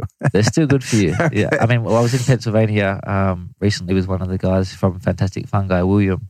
Um, and yeah, we went cordyceps foraging, and we were out there for four hours, and we found one little pinprick um, in a in a spot that he sort of knew that uh, has many cordyceps. So wild harvesting, you can understand the value because it's like finding a needle in a haystack. You know, you could have walked over it in, in two seconds, but we d- dug it out, and it, again, it was attached to a host uh, to a caterpillar. Oh, really? Mm, yeah. So you did find one of yeah, those. Yeah, Damn. Yeah, yeah. I've heard that if you if you want those, I forget what it. You know, it's like ten thousand dollars a kilo or something crazy. Like if you are able to source scarcity that, has value. Yeah. yeah. Then what about one of my favorites and one that I've been using as a tea? Just I go on Amazon and I buy chunks of it, and that's chaga because I don't live in an area where there's birch trees that I can go collect my own. But I I love um, I love just making a big crock pot of chaga I'll just buy five pounds of it off eBay and it lasts me a couple years. I put, yeah. you know, a handful of chunks in a crock pot with some spring water, boil it for like two days, kind of like making a bone broth. And then I'll use that really kind of um, dense uh, tea as a base for coffee and different elixirs mm-hmm. and just keep it in the refrigerator. It lasts forever too. And it's one of the mushrooms that actually tastes really good as a water extract. Yeah. But I also realize I'm missing the fat soluble uh, qualities of it because I'm not then doing an alcohol extract. And I've known some friends that will get the water soluble um, parts of it out, boiling it. Then they'll take those chunks and put it in alcohol. And after some time, they get the rest of it out. Mm. Or you can just take you know a product like yours and it's all done for you but i love the taste of chaga and i love combining it with other things and um, also in Chinese medicine, it's always the one maybe like second to reishi that's so highly revered. Mm. And not only in Chinese medicine, but in Russia too, where it's very prevalent and used for anti cancer protocols and all this. So give me the breakdown on Yeah. on chaga that I'm such a huge fan of. Well, did you? I guess when you were having that chaga tea, what did you notice from you know a subjective point of view yourself? Well, one thing that's great about making the chaga tea is if you use it as a coffee base, it makes your coffee very alkaline and not acidic. So if you're someone that sort of struggles with, you know, having heartburn and things like that from having acidic drinks or foods, that's Mhm. one thing for sure. Um, so it's just kind of a taste thing, and also just knowing the properties that support your immune system, and also the melanin content and the vitamin D2. So taking large doses of chaga is like an internal sunscreen, sort of like Yeah. astaxanthin. Yeah. And I'm not really prone to getting sunburn anyway, but I think between taking astaxanthin and a lot of chaga tea, I mean, I can pretty much go out in the sun as long as I want. I don't get burned. Yeah. Unless I'm like on the beach in Rio near the equator, which I learned the hard way. 'cause I was like, I don't get sunburn, bro. Well, yeah, if you're if you're really close to the equator at a certain time of year, Coming no to matter who you Australia, it'll test you as well. The Yeah, UV is pretty right, high in right. Australia. But so so it was it was more of that like wow I wonder if this is true let me test it I'm like holy shit I'm very resilient to sun when I'm doing a lot of chaga tea yeah What we notice and what we get a lot of testimonials from is your eyes just really light up and become bright. It's almost like a veil has lift, been lifted off of your eyes, and they just you look in the mirror, you're sort of like, what's just happened? That's sort of you get that three four days after having chaga extract. You know, you're really it's one of those ones. You, again, you see those experience those noticeable differences really quickly in terms of glow of skin and the, the piercing of your eyes and the veil being lifted off of them, which is um quite phenomenal. But from a, I guess a uh, medicinal point of view, you've got the betulin, like you said, you've got the melanin, so it's sort of an internal um, restoration of the pineal gland as well, because we know the, the, ma- the melanin is very important for the pineal gland and detoxifying the pineal gland. Melanin is melatonin is very important for that, and so there's definitely an aspect there um, in terms of that, and that's sort of also what you're getting with the lion's mane, which we'll touch on in a minute, is attached to that pineal gland and that activation and how we can detoxify that um, through the use of lion's mane and through the use of other mushrooms. But with the chaga mushroom, it's you know a full spectrum of antioxidants. You know, one of the highest, most antioxidant properties foods out there in the world. Again, and going back to the story of it, well, it's growing in negative thirty to forty degree temperatures. Uh, Celsius, that is, you know, it's growing on birch trees, which is an amazing tree by itself. You know, birch bark, birch sap. You know, xylitol comes from birch. It's it's an amazing uh, tree which has amazing medicinal compounds on its own. And so you pair that with the mushroom chaga, you pair it with a tough climate, and you pair it with a long period of time of which it grows, then it's sort of it makes sense as to why it's so powerful. I guess the main question there is really around the sustainable sourcing and harvesting of this mushroom, because again, um, you know, it only grows two birch trees in every t- ten thousand will have chaga attached to it, or will grow chaga. So it's Wow, extremely really? rare. wow I didn't realize that Yeah, and so I guess that's why, why we were a bit late coming to the party of the the chaga party, uh, in terms of finding those sourcing those very sustainable uh, partners and foragers um, that we can trust. Because I'm sure this mushroom is going to become very popular as it already is, um, but it's where did we source it from, and is it sustainable, or are we going to over harvest it in five years' time, and there's no chaga around, and of course attached to climate change, um, heating up of different temperatures uh, makes it hard because we're losing a lot of birch forest. and I've heard something about the need to if you're going to harvest chaga leaving aside just environmental impact and the scarcity of the birch trees that have these fungal growths on them which which if you're listening if you can imagine kind of like a birch tree has a white sort of bark surface kind of powder coated looking almost right? And then when there's a chaga on it, it looks like a big wart or like a cancerous tumor basically right? Um, but that some say that if you harvest a chaga wart, for lack of a better term, off of a um, off of a birch tree, if it's not been there twenty years or something, that it's it's not that good. Like the longer they're growing on a tree, the more Mm. time they have to bioaccumulate the nutrients that we're wanting to get in our body by extracting it. Do you know anything about how you know, like the age of a chaga? Absolutely. We've, we've been thinking about that ourselves in terms of you've got aged barrel whiskey, you'd have aged barrel chaga. You know, that's 10 years plus, 15 years plus, 20 years plus. Absolutely will have more compounds and more medicinal benefits than a younger chaga. And so, with you guys wanting to source things locally, and now as we sit here right now, your your chaga product isn't available. You've got the other ones that we're have been talking about and will continue to. But um, is that like the one thing you guys are like, ah, well, they don't, we don't have birch trees in Australia, so we're going to have to get this from Russia or North Dakota or wherever the hell they come from? Yeah, we have uh, two sort a source in Canada, a source in the US, and a forager in Lithuania. Um, they're sort of our three um, foragers that we work uh, closely with. So we try to work direct with these foragers and understand that whole story behind uh, that sustainable harvesting. Uh, but we do have a, a, a, facility being, I guess, established at the moment in America, in Wisconsin. And so that's where we're doing all of our production um, going forward. And that's where the chaga gets processed. Australia, yeah, much too dry for birch trees. Um, yeah. and with the chaga, obviously, like all the mushrooms, it's important that you do the dual extract because, like, when I just make the tea, I'm missing out on a certain percentage of the medicinal value. It's better than doing nothing, of course. Right. Um, but absolutely, if you really want to go full power into fifth gear, and, and again, like you'll see that piercing of your eyes, you'll see that glow of your skin within three, four days, um, and you'll just feel amazing uh, with the chaga mushroom.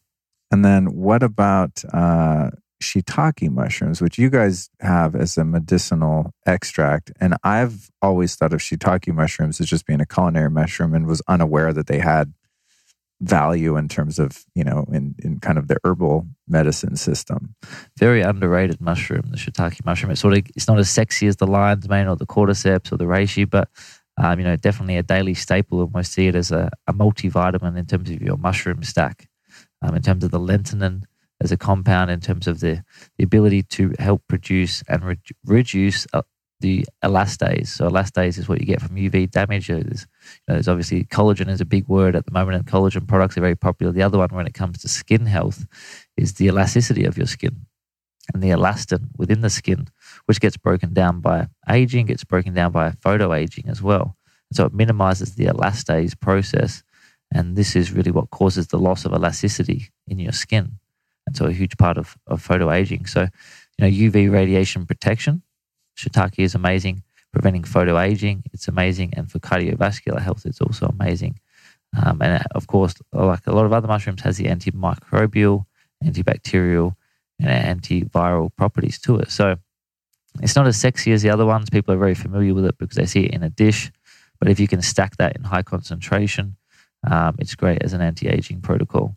That's interesting thinking about. I didn't I didn't know the um, the relevance in terms of skin elasticity and all of that. That's a really powerful in terms of like aesthetic beauty. That's a really powerful combination then with the chaga because you're getting yeah interesting. Hmm. and it's the vitamin got the vitamin d2 d3 and d4 so oh it does full, as well? full spectrum vitamin wow, d. that's crazy dude. All right it's I'm very get, underrated i'm gonna get on that because if you look at my bottles of the Life Cykel mushrooms you'll you'll see that the um the one that has the most in it is always the shiitake because i'm like eh, i don't i don't really know what it does. So i'm not like the other like the lion's mane especially and the cordyceps i go through and like freaking three days. The other one with shiitake, just to add on that, is hair, skin, and nails. In terms of the strength of your nails, you'll notice very quickly in terms of how stronger and how faster they will grow. Oh, weird! Nails, and so you're sort of going into Wolverine mode pretty quickly. really? so it's must it must have something to do with um, collagen synthesis or something, huh? Yeah. Well, to, I mean, they're not so much combining or containing amino acids as much as the other mushrooms. They're containing amino with an I, so I M O N, amino acids, which are a second metabolite to amino acids or a secondary type of amino acid. And so this is where really seeing the magic of those proteins that are in, responsible for hair, skin, and nails. Oh, trip out. Mm. Wow, God. I always just when I think I, I know some shit, I sit down with someone like you and I'm I get my mind blown again. I learn more. so fascinating.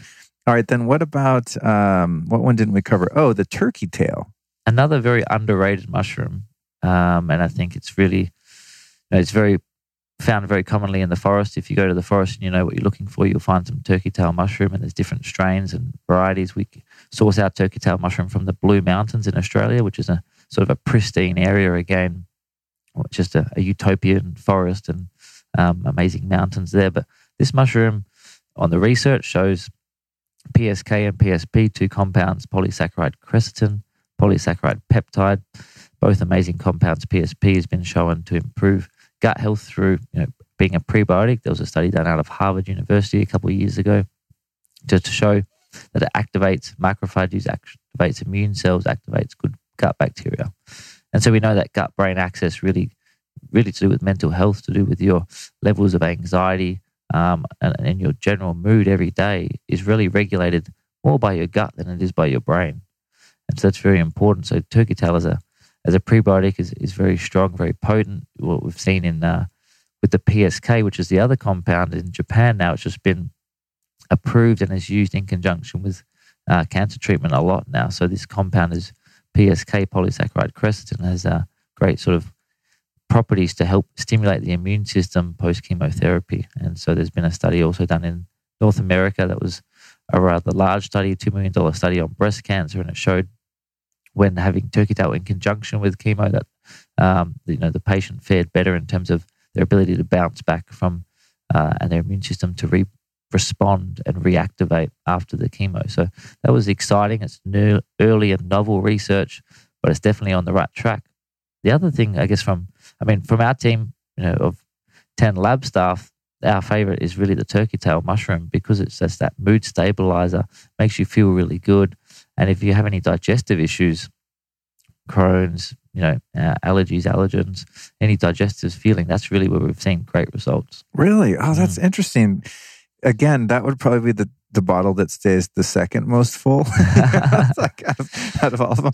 Um, but I, digestive issues have been historically something that I've been working on quite a mm. bit. I don't know that I've cracked the code there, but with the prebiotic effect, is the prebiotic still valid in an extract when there's not the actual you know um, like when i think of prebiotic it's like taking you know cornstarch or acacia whatever powder like mm-hmm. that type of shit that is just non-soluble fiber right that your gut bacteria likes to eat to, to feed them mm. being prebiotic as i understand it um, is that effect still present when you have a liquid extract well that's what the, the research showed with the, uh, the harvard study in terms of the turkey tail mushroom, that PSP compound, as long as that's present, um, is what is the stim- gives the stimulatory effect to that good gut bacteria. Oh, cool! Because we do know also, I guess you know, you've got those debates around, um, you know, are these needing to be refrigerated?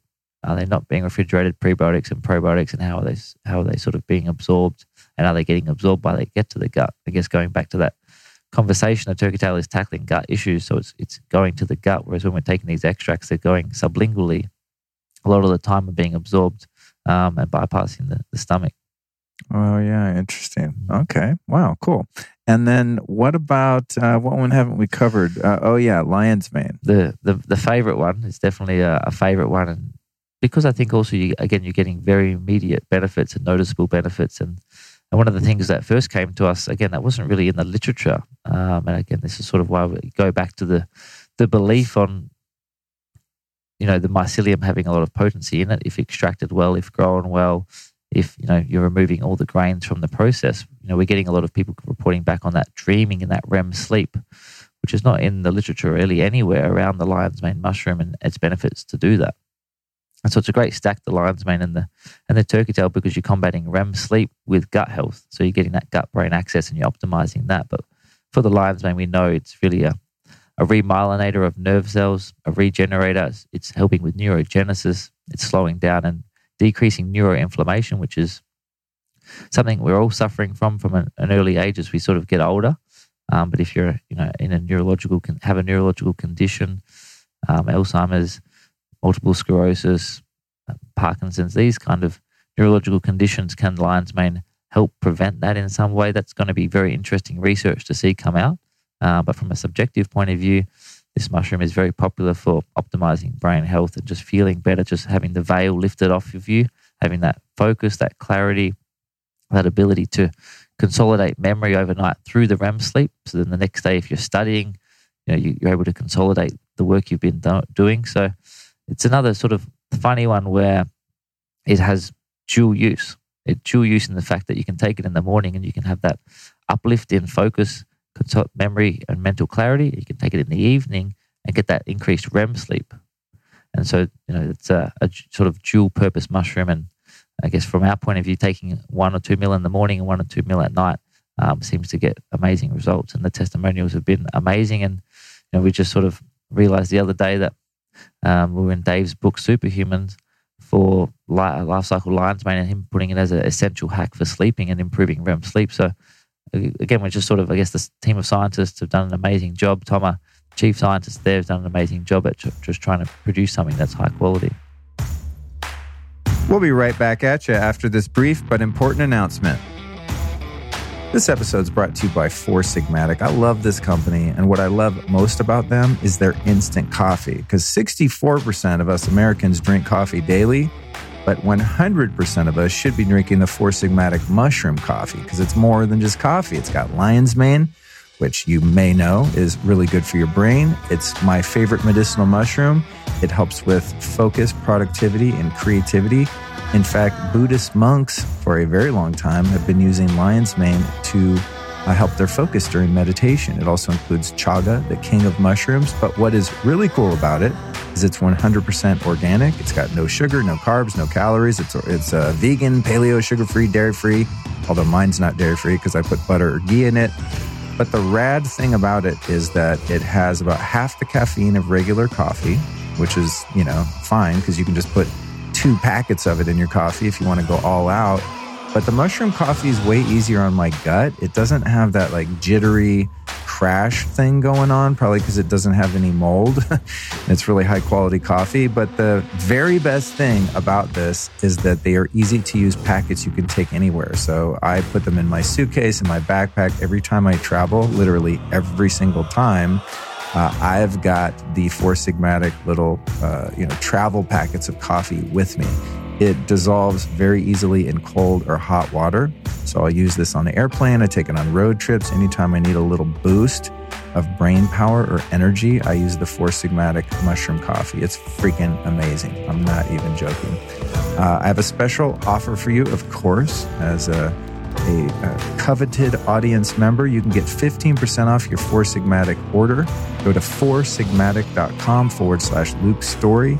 Enter the code Luke Storey at checkout. That's L U K E S T O R E Y. And the website again is foursigmatic.com slash Luke Storey. Spelled out, that's F O U R S I G M A T I C. Foursigmatic.com forward slash Luke Storey. Save 15% off Try this coffee out. You're going to freaking love it, guaranteed. And now back to the interview.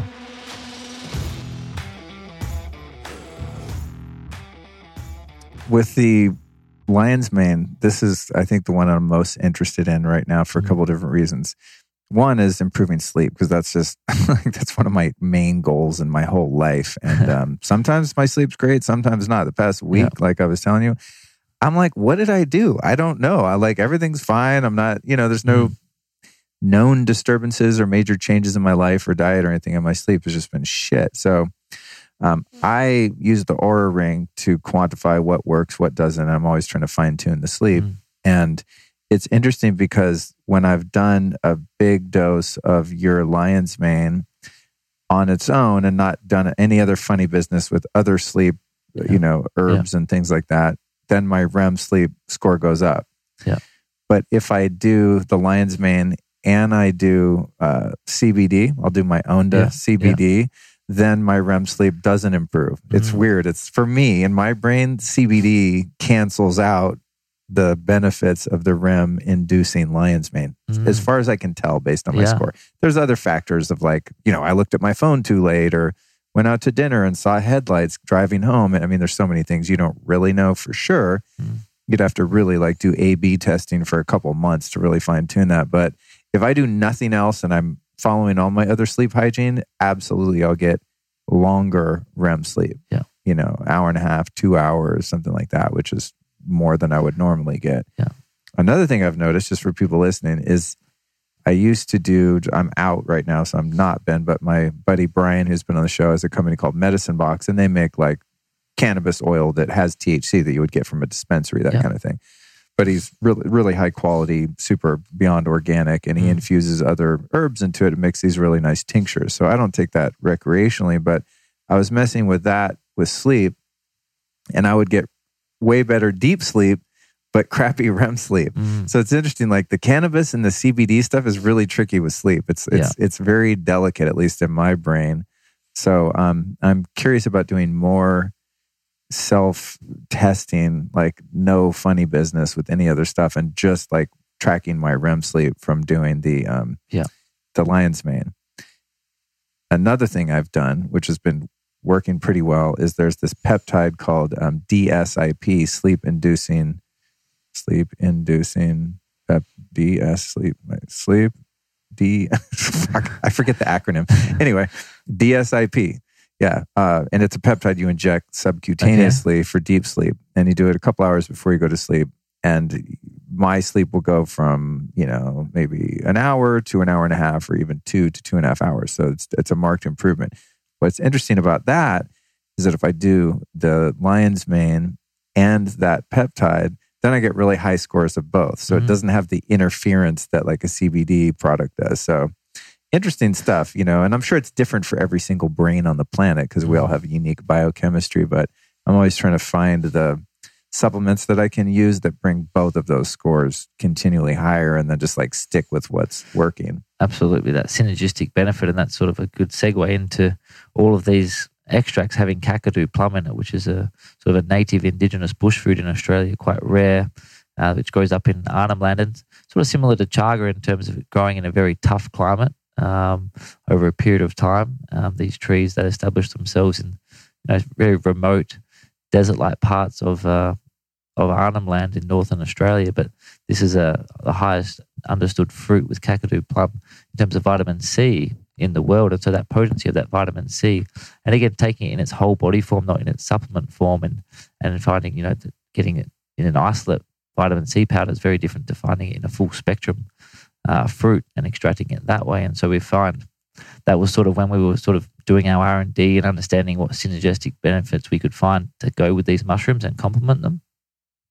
The uh, vitamin C definitely helps amplify the aspect of the mushroom, and, and high dosing vitamin C is very important as well as a, as a strategic tool. With that, uh, what's it called? Kakadu? Kakadu plum, yeah. Kakadu plum? Kakadu plum. Uh, weren't you telling me that it, the comparison of the amount of vitamin C it has compared to an orange or camu camu, isn't it like ridiculously high in it's ridiculous. It's sort of around 90 to 100 times an orange in terms of a serve. Holy shit. and so it's um again just when you can put that in an extract form this is the, the beauty of you know again like going back to yeah you, when you had fresh mushrooms that you were growing in a town and a city then you weren't able to scale those but now we're able to i guess share that kakadu plum with australia with other countries in terms of getting you know a small serving size but getting a, a huge impact from that so it makes it super easy and simple but yeah the kakadu plum is a, is a fascinating mushroom Yeah, uh, I've never heard of it fruit. prior prior to you guys.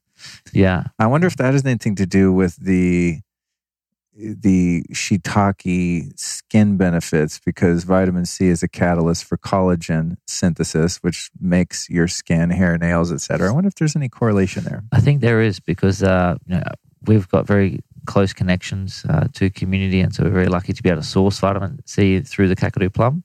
Um, but Kakadu plum is becoming extremely popular uh, with skincare. Oh, it is. Yeah. Oh, Yeah, absolutely booming. And and uh, funny enough, I think if you look at skincare, if you look at Korean as as a leader in that space, um, just through investment and how much it's a priority to them, um, shiitake mushroom you'll see in a lot of ingredients in shiitake skincare. And um, top and topical stuff too. Yep, Oh, yep, interesting. yep. So not just ingesting it. No, exactly. So the shiitake is very popular there, and the kakadu plum is becoming very popular there as well. Okay, going back to lion's mane. Yeah. So there's the REM sleep part of it. Then there's the thing that's become now quite, you know, famous thanks to Paul. Is it Stamets or Stamets? Stamets going on uh, Joe Rogan a couple Mm, times. yeah. You know, and that show just gets so many eyes and ears Yeah. on it, and talking about the famous Paul Stamets stack, which is the microdosing of Mm. psychedelic mushrooms. Uh, you know, uh, 100 milligrams, 200 milligrams, and not not a discernible psychoactive effect where you're tripping on mushrooms, Yeah. but more of a nootropic thing. And then he figured out the, the certain amount of niacin and also adding lion's mane to that stack um, adds to the the potency and the general effect for brain health and just you know making you alert and creative and all that. And that's a stack that I personally love. I do it uh, probably three days a week, four days a week. Take a couple days off. I don't Mm. there's like a very specific schedule you're supposed to follow with it, which I always forget. So I just do it randomly and make sure Yeah. I don't do it every day because you build up a tolerance to the psilocybin and then it's pointless. Uh, but do you know anything about the relationship between the psychedelic mushrooms in a microdose and the lion's mane? Because I found that um, taking the f- particular formula that I was able to procure from an unnamed source Mm. uh, which is this amazing tincture that has all these medicinal mushrooms and niacin and the psilocybin. But I'll do that, and then I'll take like mega mega doses of your lion's mane, and I'm on fire, man. like my brain is just, I'm so alert and um, in such a great mood and just extremely focused and creative. My brain just loves that combo. So, what do you know about the psychedelic end of mushrooms as it pertains to mixing it with lion's mane? Yeah, I mean, they're both, and as Paul mentioned on that show with Joe Rogan, like the closest thing you can get to that psychedelic mushroom or microdosing is the lion's mane. And so if you compound them together, they both act, they both activate, you know, those nervous system and neurogenesis within the brain and unlock the doors, allowing each part of the brain to talk to each other. And so on, I guess, a, a level right now, lion's mane does that on its own. Um, psilocybin, the compound within the magic mushroom, does that as well for a more profound effect. And so, you know, you combine those together. You combine those together with the niacin, which is sort of the ability to get into those deep, uh, finer, more intricate nerve endings, allows for a, deeper connection. And so, those three are sort of, as Paul talks about, is um, you know, allowing that focus. And you're seeing that as well with the the lion's mane and the and the psilocybin. And so, well, why is that occurring? Because of that effect of unlocking different parts of your brain, allowing them to talk to each other. So you're on fire because you're activating more of your brain rather than running dormant at 15 to 25% of our capacity, which is pretty much what we're doing most days. Interesting. Yeah, I'm a big fan and I'm looking forward to more research and more product development in this area because I think that it just, I don't know, can help so many people who have become dim witted due to the the tainted food supply and the water supply and pollution and EMFs and all these things that are fighting against us and the inoculations we get when we're babies and just the human body and specifically the brain is just completely getting its ass kicked by the time you're a 49 year old guy like me and then self-induced brain abuse too through partying and whatnot. Yeah. i use the term partying loosely. At a certain point for many of us it's not a party anymore but a necessity that's also very self-destructive. But point being is our brains are really getting hammered so badly. So i'm looking Mhm. forward to more developments in the mushroom world whether they be psychedelic lion's mane and combinations and new sort of formulae that can help upgrade the brain And also something that doesn't have a lag effect or, you know, you're stealing from tomorrow to pay for today in terms of so a lot of nootropics or other, you know, pharmacological um, products out there that may be doing that. And so we need to be finding, you know, natural solutions that aren't doing that and have a, you know, longevity to them, which in many ways we don't necessarily know until we go down that journey because you don't know what you're going to find out. But I guess going back to what makes sense in terms of these mushrooms, in terms of lion's mane mushroom as well, we know that it's having an amazing benefit now and it's available now and it's something that you know personally I believe everyone over 50 over 45 should be on lion's mane I think actually everyone should be on lion's mane as a, as a base um, and on across a lot of these I mean, imagine just like for kids too, dude. Like when a when a kid's brain is developing, you know, and that neurogenesis, uh, meaning the the the birthing of new neurons in the brain is happening on its own. Imagine, you know, I'm not recommending as a parent that you do this. Like, check with your health provider. You know, I don't know. I'm just speculating here, completely armchair Yeah. uh, scientist, but not the psychedelic mushrooms, I would say, but with the lion's mane, imagine when like a kid's brain is malleable and growing and taking in new information and they're walking around in this beautiful theta state of creativity and imagination. If you're assisting that with something like lion's mane, it could be really profound. Absolutely, and this is sort of a conversation around evolution and how do we optimize health. And this is what you're the you know the master of in terms of biohacking. How do we do that? How do we how do we zoom out to go? Hang on, what's happened over the last one hundred thousand years, ten thousand years, and and which direction are we heading in? Well, I think that's what's so fascinating in that fantastic fungi film is the hypothesis of the the what's you know what they call it the psychedelic ape or whatever, right? That Yeah, that stoned ape hypothesis. yeah, the that one? stoned that's what it is, the That's it. stoned ape hypothesis. You know, um, Terence and Dennis McKenna and this whole thing. I've, I've you know, yeah. who who knows if that's actually true? We, I don't know if there's you know conclusive evidence to support that Mm. per se, but I know um, not so much on the on the lion's mane tip, but I was talking to someone last night just around the very first time that I very unintentionally took LSD, which is just I think on my 17th birthday, and just I just wanted to get fucked up, you Yeah. know. I took a hit of acid in home ec class, which is probably not the ideal set and setting, uh, or it came on in home ec. You know, so here's how you put the Tupperware in your kitchen, and it's all kind of melting in my hands. But uh, then, you know, went to a party afterward, and I remember just standing on the porch. This is in Colorado, and I was also drinking and you know being Yeah. a, just a dumbass teenager, also. But I remember looking up at the sky, and I just went, "Oh my god." I'm so insignificant. And it was just the most hilarious thing I'd ever, you know, the realization of just like how meaningless my dumb little problems and micro dramas and all of these things were and mm-hmm. how I was just beyond smaller than a grain of sand in the in the great scheme of things. And then, you know, whatever passed out came to and have never been the same just from that one moment. Yeah. You know, and I think that's something that's so interesting about the world of psychedelics and specifically as they pertain to mushrooms. Mm. And that was not even trying, you know, that was an accidental awakening that stuck with me forever and didn't necessarily at that point change the trajectory of my life, but it definitely changed my orientation to reality moving forward. And there was no putting the genie back in the bottle in terms of how I perceive reality. And some years later, I did, in fact, have, which I didn't realize at the time, but quite a profound spiritual experience by taking copious amounts of mushrooms. Again, just trying to party and have fun, and had kind of a, oh shit, Yeah. I need to change my life moment, you know? And so I think um, the way that these, this kingdom interacts with our brain is really fascinating. And I'm excited about what research and development has to offer. That said, are you guys poised at all in terms of your R&D into moving into the psychedelic mushroom space as uh, you know things become the legality of it becomes more loose as we're seeing now in you know Oakland and Denver and different Mhm. places there's churches or uh, clinical applications of using psilocybin that are becoming more acceptable?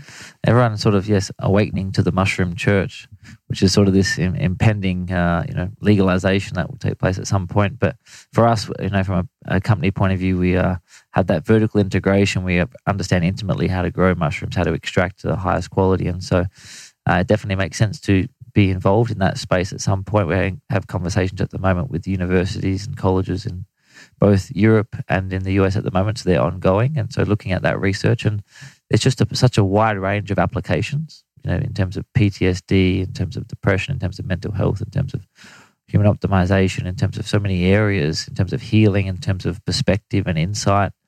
Um, it's very exciting for humanity as a whole, the whole area, um, and as it develops. And I guess it sort of got shut down in the 60s and 70s, and we sort of, you know, I think in some ways put our own evolu- evolution on pause um, from doing that. But again, we need to make sure we're doing it in the right set and setting in the right environment and how that's done. Because as you mentioned, you know, you sort of just had a, a random trip, but it changed your perspective. And so what happens if it's used intentionally and medicinally in the right way, in the right setting, then what can we gain from that?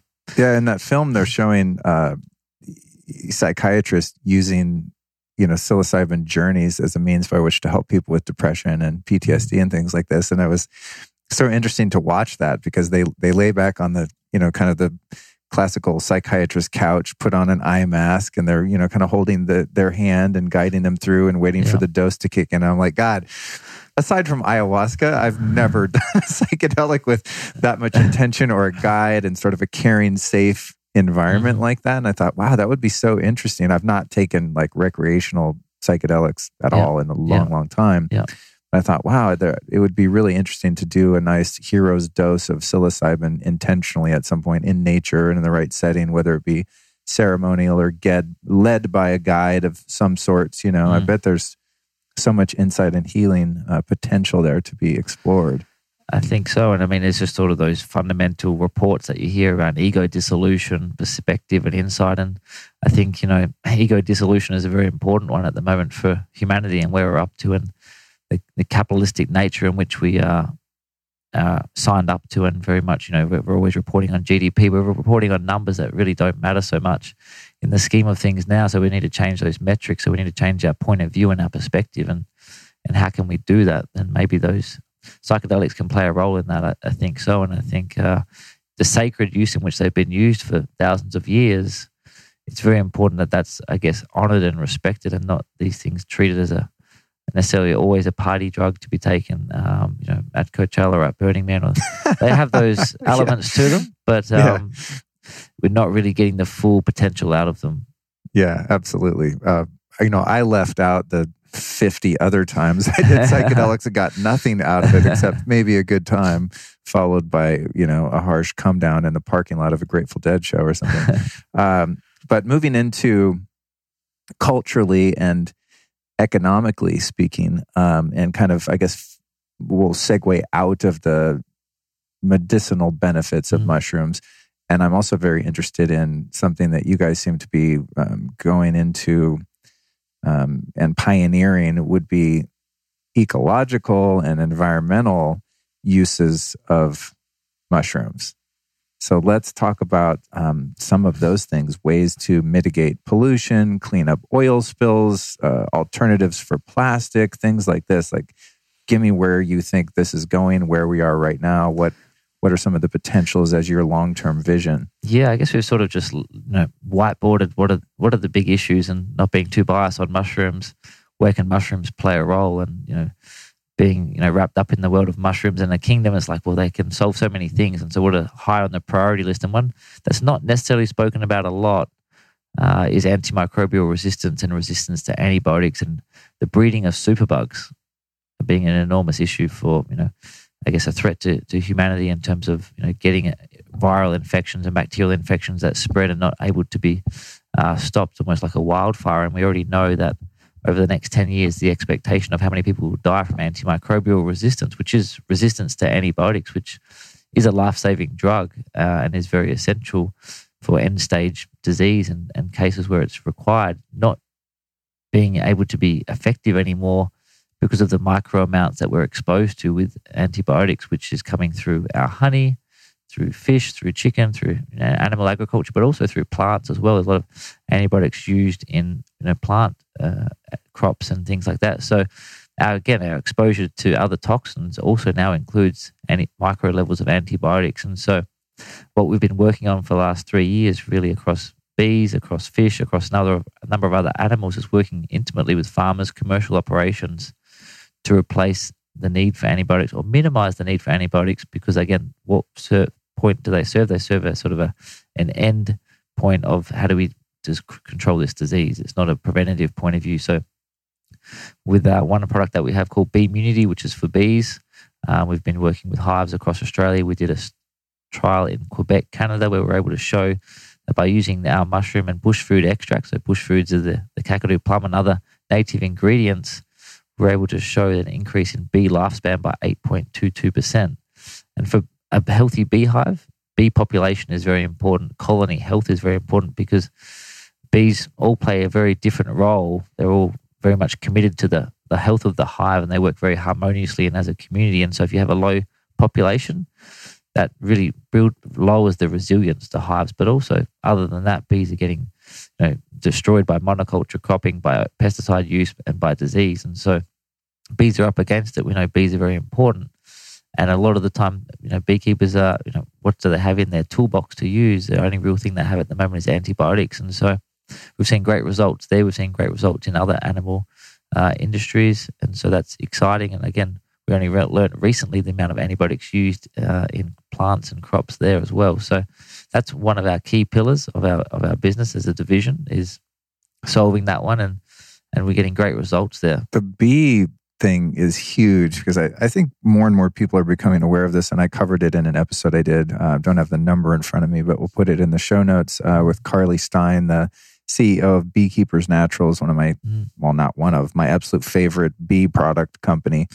And a show sponsor, I unabashedly promote all the time Oh, because it's I, I have like product. five jars of it in my kitchen. I eat it just about every day. It's kind of my nighttime shots the other snack. day. Yeah. Yeah, yeah, Yeah. It's like my nighttime snack. Like a, a teaspoon of that honey really helps with my sleep. Yeah. Uh, and then I do the propolis spray like Yeah. right when I wake up, and I never get colds. It's amazing. But anyway, um, talking to her and learning a bit, a bit more about bees, and there was a documentary I think called "The Vanishing of the Bees," if I'm not mistaken, and I think many people don't realize like how much the human race is dependent upon bees. Like in other words, if bees just all drop dead today, we're gone. Yeah. Like our food supply is just gone. Period. We're Yeah. we're over. Um, and I'm not someone that is necessarily into activism. And I think if human beings are meant to expire and not be on the planet anymore, if that's God's will, then let's go. Like the dinosaurs did. Fine. Yeah. But I don't want it to be at our hands if possible. Exactly. you We have I a mean? choice. We have yeah, a if there's a meteor and like humans are meant to be gone, okay, fine. You know, I'm sure there's many other planets with humanoids on them in the you know ever expanding infinite universe. But uh, but the bee thing is really a concern Mm. uh, because of their integral role in pollination of our food supply, right? And Yeah. so now we have you know 5G, we have glyphosate in the food supply. There's so many things that are like working against the bees. So Yeah. I think that's a really cool thing that you guys are kind of catching on to is going at the root of the food supply, which is the bees. Yeah, yeah, absolutely. I mean, and it's funny how sort of things pan out in terms of, well, you know, a lot of bees, at, especially in North America as well, you know, the hives are getting shipped to almond farms for almond pollination because beekeepers get a better price for almond pollination than they do for their honey. But when they go to these almond crops, they're very heavily sprayed, and so you're losing a lot of bees uh, in that in that pace. So it's sort of a, a very complicated cycle, and it's just you know, where can we impregnate mushrooms and mycelium and and this as a a hopeful substitute or resilience builder to their immune system, which we've been able to show um, that they, that can happen. So that's an amazing area. But across the animal agriculture, there is uh, you know widespread use of antibiotics, and so it's something. Again, going back to transparency with mushroom products, it's the same with our you know fruit and veg. It's the same with our uh, meat, chicken, fish, honey, whatever uh, people decide to eat. We need more transparency there because in that way uh, we're able to trust and we're able to know that we're we're not slowly killing ourselves um, through uh, having these short term wins by you know overusing antibiotics and then causing superbugs, which then make antibiotics not available to be used. Terrifying zombie apocalypse shit. Something like that. Yeah, yeah. It's just Gnarly. That's gnarly. The one saving grace I think we have with that is ozone. hmm You know, ozone trumps any. It kills all bacteria, fungus, etc. But it's also there's not a lot of profit in the use of ozone, so it's not something that's widely used, at Yeah. least in the United States, Yeah. um, medically. But that's always the thing I think about when it comes to the you know antibiotic resistance. It's like, well, nothing's resistant to ozone. Like you, Mhm. it kills everything.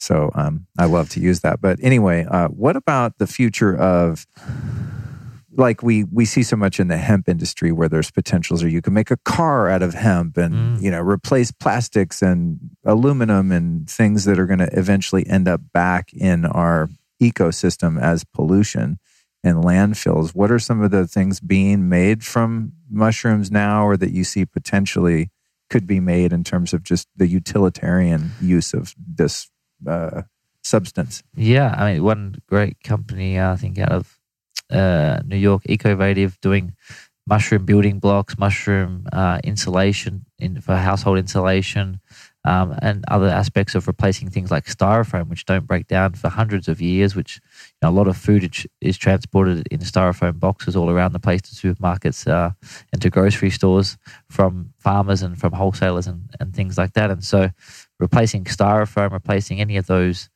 uh, fossil fuel based production, you know, uh, ingredients, which then become very hard to break down over a long period of time. Mushrooms again can be a simple solution, and I say simple very hesitantly because there's a lot of R and D required there, and there's again going back to what you mentioned about the profit, the economics of it have to work out for people to want to make the change, um, and that's why it's important. Sort of again go back to activism as well.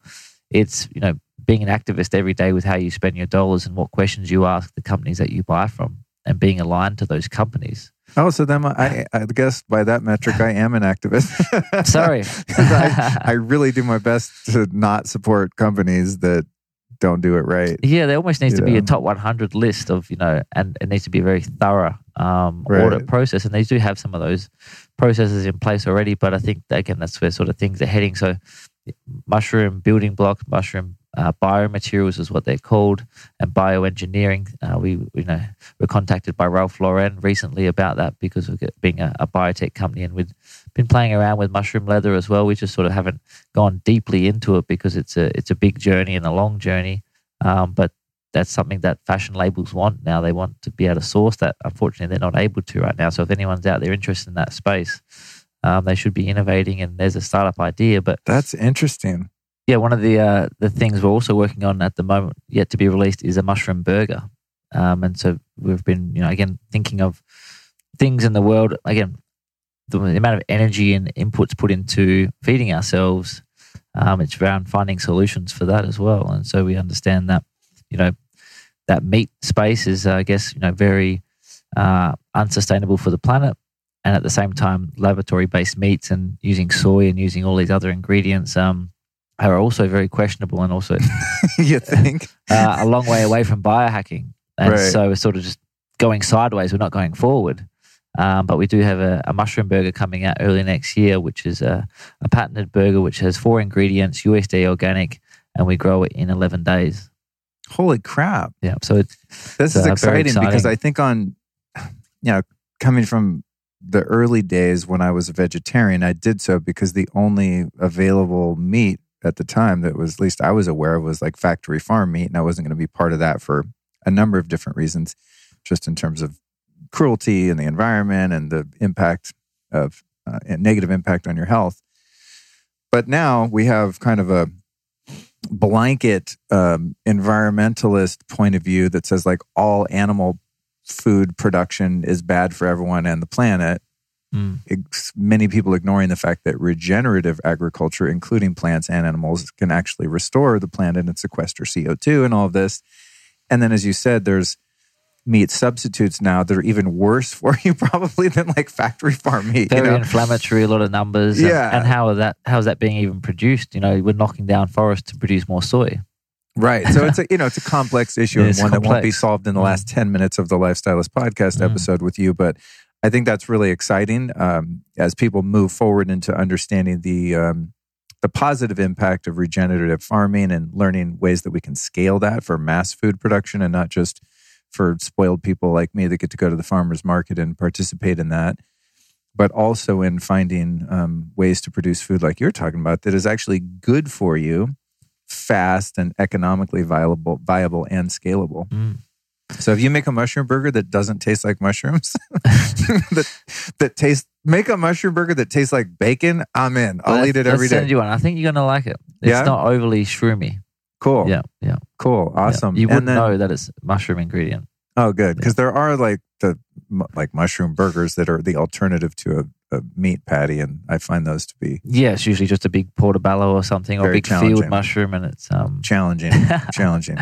Uh, and then what about the possibilities of environmental cleanup with mushrooms? I know there's a couple great TED talks about this kind of thing where you can use uh, mushrooms to clean up oil spills and pesticide runoff that are ending up in the ocean and all kinds of stuff. What do you know about that, and where do you see the future of that application? Going? Yeah, which is a great topic. Just talking about pesticide runoff. Uh, we know the Mississippi River is just covered in glyphosate. You know, and uh, a lot of these main arteries and main waterways in each of our countries is really washed away and filled with uh, a lot of glyphosate and a lot of pesticides. So it's a, it's a bit of a disaster there. And so mushrooms, again, at their core, are amazing at breaking down uh, compounds, both what we would perceive as harmful, like hydrocarbons, and using them as a food source. And so they're able to digest them and they're very intelligent in terms of adapting and creating new food sources for themselves as they're just natural recyclers. And so, for that reason, that's why they can be implemented in terms of breaking down oil spills in or decontaminated or contaminated soil or contaminated waterways. In terms of the work that's been done there right now, there hasn't been, you know, really a lot of traction in that space, and that tr- probably comes back to, uh, you know, the business model of it. You know, who's investing in it and why, and and maybe uh, that piece and the science is slow, but the early signs of the science as to what we've seen um, from the research from you know a number of different trials is that it does work. Does it have commercial application at scale? Not yet. If it gets investment and we get the right people working on it, then it definitely has merit and it definitely is actually a very important piece of work that needs to be done because, as I said, the, the Mississippi River, all of these waterways are being polluted and it's just having such an ongoing effect, even to that glyphosate and other pesticides heading out to the to the oceans as well. And so, um, yeah, it's a very important area, and mushrooms, again, without sounding too biased, can play a key role in that um, that system because it can break it down. And we know a lot of oil spills from old mining sites or from um, you know oil and gas rigs off the coast um, that are having leakages, even in marina bays where we're getting a lot of you know, leakages from from boats and things. Um, you know, just that oil contamination. That's rad. So trippy because you think about how mushrooms in nature in the like in the forest are such an integral part of the life and death cycle, right? So Mhm. you have tree dies for whatever reason, mushrooms eat it, turn it back into soil. I mean, I'm like giving a very simplified version yeah, of this. I'm sure much more complex, but that soil again gets germinated, becomes a tree again, and it just keeps going around and around. And without the mushroom as one of the inputs there, that stops. It's really the conduit of death and life. It's trippy, right? And thinking, Yeah. just thinking about that. Okay, so if we know it has the ability to do that, how many ways in which that power can be harnessed for good? It's just super cool. It's so exciting. Yeah, and it's just again a more uncharted territory. It's a, it's an entire kingdom that's been left alone for a long time, and it's a lifetime's worth of work plus four more. You know, there's so many mushrooms Yeah. out there with so many varieties that we don't even know what they do yet. And they're so mysterious too in in in, in the wild because they they stay hidden. You Mm. know, they're just they're like little aliens. Mushrooms are just trippy in the way that they don't show themselves. You know, and I think maybe that's why they've been largely ignored Mm. until very recently by people. The one thing that's funny that you get a lot of uh, conversations on is once you start to come into this world of mushrooms, you start to see them everywhere. I'm not sure if that's part of the alien effect or what, but it's right, right. but you just start to notice them because you notice where they put on rotting logs, um, you know, by nearby creeks where it's humid, where there's good, you know, I guess airflow and, and rotting logs again in that humid environment. So I think going forward, you're going to see a lot more mushrooms in your own life just creeping in. For the home cultivator, Mm. uh, I understand you guys probably by the time this will have come out are producing home cultivation kits where someone can actually grow their own. We have a, a USDA organic lion's mane grow kit um, that will be available and an oyster grow kit, oyster mushroom grow kit available in the US, which is exciting. And we do that also in Australia. Um, but again, the lion's mane, making it easily accessible and, and connecting people to nature as a part of biohacking, you know, rewilding, renaturing. And so, what does that mean if you're living in an apartment in a city? Well, grow some food on your balcony, grow some food on your bench top. And one of those amazing things to grow is the mushrooms. And to see that life cycle of how they grow and how quickly they grow, again, is just that reconnection to um to something real and alive in a in a, a world where it's you know a lot of things are energetically quite low within cities. Um, how do we bring life to cities and in a very very simple way? These mushrooms that were grown off of coffee waste and are delicious to taste, you can grow on your kitchen bench in 14 days, and it's a very fun experience. Awesome, man! I love it. I'm going to give it a try. Maybe We'll I'll. I'll fare better than my the uh, reishi spore plugs that I tried a few years If you ago. can't grow this lion's mane, then put the shovel down. There's no hope.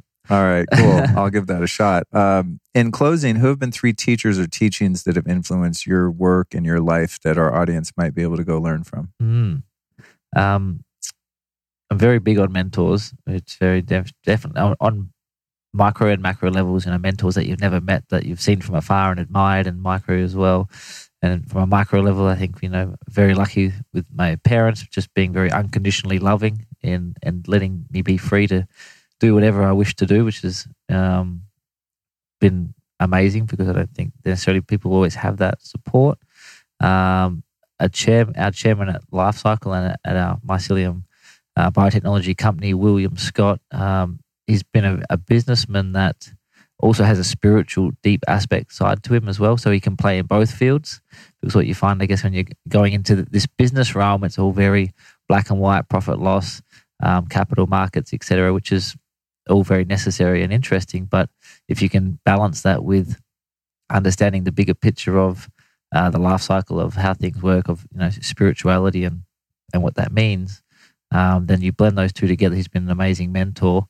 Um, but I guess from a beyond that, from an everyday personal point of view, Marcus Aurelius and Meditations is probably my what I would say is my Bible book um, in terms of Stoicism and in terms of just giving you perspective on death and life, on impermanence and what matters. Um, that's been a, a, a, good staple where you can just read a couple of pages every couple of days just to uh, reground, uh, not get lost amongst the noise and the chaos. So that's probably my my go to is that is that book. Um, and beyond that, there's just been so many people from afar that you you see going through that their journey, going on their own mission and, and achieving in whatever way that means. And that's been inspiring as well. And you can name a list of people from, you know, your Richard Bransons and your Elon Musks and, you know, the guys at Brian Chesky at Airbnb and all of those guys have done in, very interesting and, and great work within their field. And you find that on an everyday level with people that you meet down the street who own a, a cafe store and they all have an amazing story and journey and there's so much motivation to get from all of them. But I think also,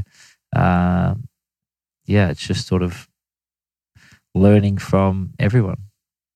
Awesome, dude. Well, I've learned tons from you today. Thank you so much for joining. Uh, it's been real and also real funny in the last few minutes because those listening, you won't know this because it would have been edited out, but uh, Cookie, my co-host, had a barking spell, and so we shut it down and went and got the mail, which is one of the things she was barking at. In addition to the live spring water shout out delivery, mm-hmm. which I'm grateful for. But uh, I got some some of the blue Canatine troches, and these are kind of like a just where a demo run, you know, and um, so I gave one to our guest Julian and myself, and uh, and I'm watching your whole mouth turn blue because these ones dissolve. They're a little different than the real ones that are going, coming to market. These ones apparently dissolve much faster because within five minutes your whole mouth was blue. So it's going to be a funny thing for the people on video to watch. like what what just what just happened to this guy? His teeth are bright blue. So I've been sitting here trying not to crack up, and I've had a really great time talking to you. Awesome. Even apart from that. So thanks so much for coming over today. Thank you for making a freaking amazing product. Just when I think I've discovered everything, I discover something really cool. And I love what you guys are doing. And I'm so happy to support your mission and also not just like the supplemental end of it, but the things that are to come. I think you guys are coming at it from a really innovative, far reaching, forward thinking point of view, which is very cool. Awesome. So thanks for love being an awesome, awesome entrepreneur, dude, that's doing things right. Thanks for giving us the, the biotech, biohacking knowledge that we need.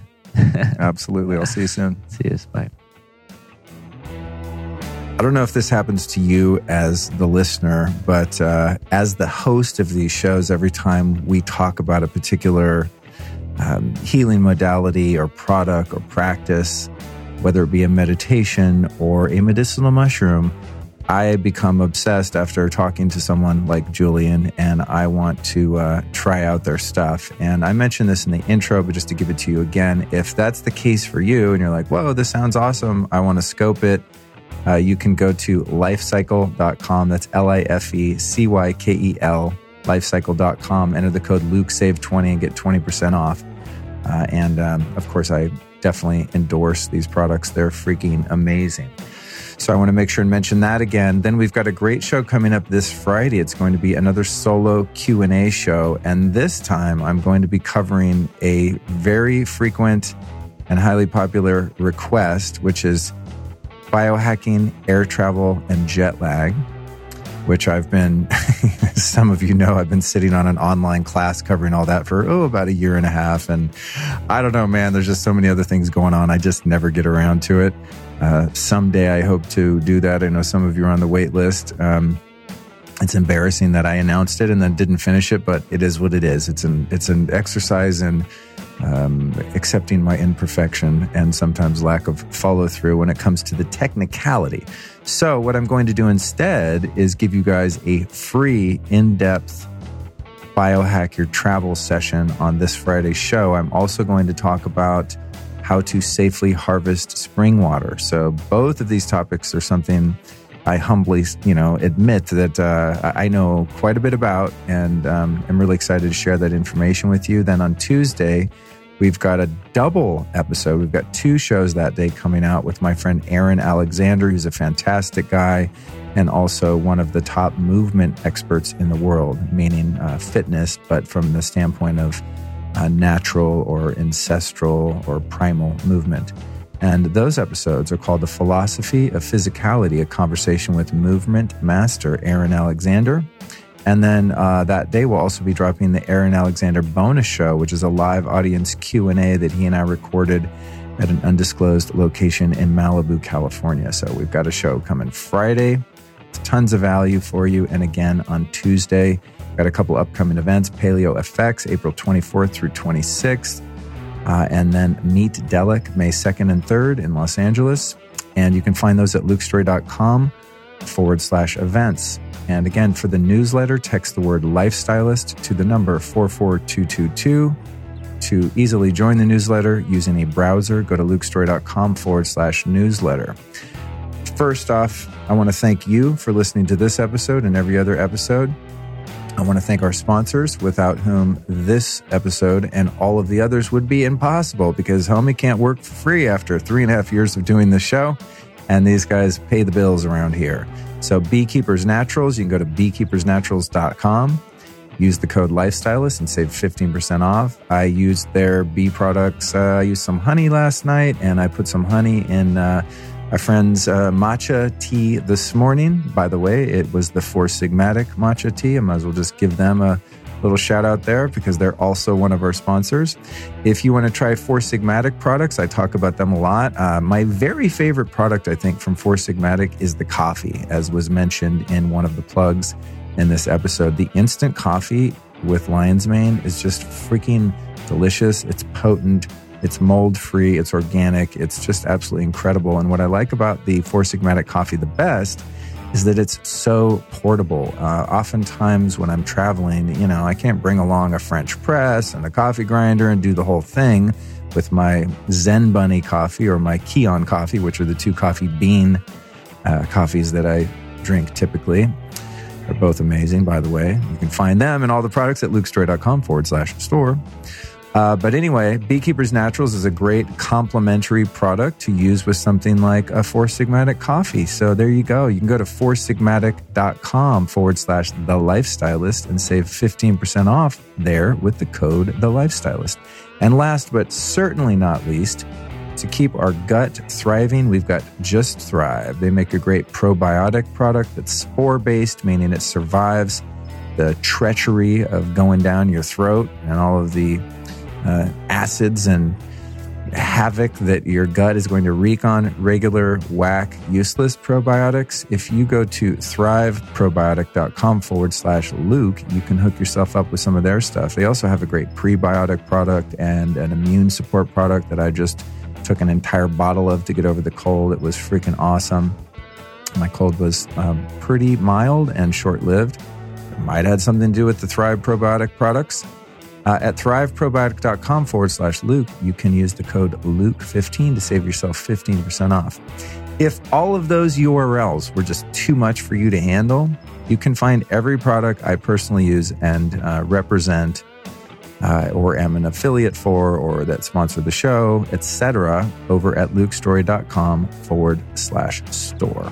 And uh, by shopping over there, you support the show, you support some great companies, and also get yourself some exclusive discounts. Almost everything on my site has some kind of discount or hookup on it. So I feel very pleased to be able to share that with you. And I work really hard to curate the best of the best and put them all in the store in a neatly organized fashion. So thank you for visiting lukestorey.com forward slash store and uh, doing your part to support us. And uh, if you don't want to do anything to support the show, guess what? You already are because you're hearing my voice right now. And that's the most important thing. Just keep listening and learning and growing and healing, which is the true mission of this podcast. Always has been, always will be. I'm Luke Storey. Thanks for joining me.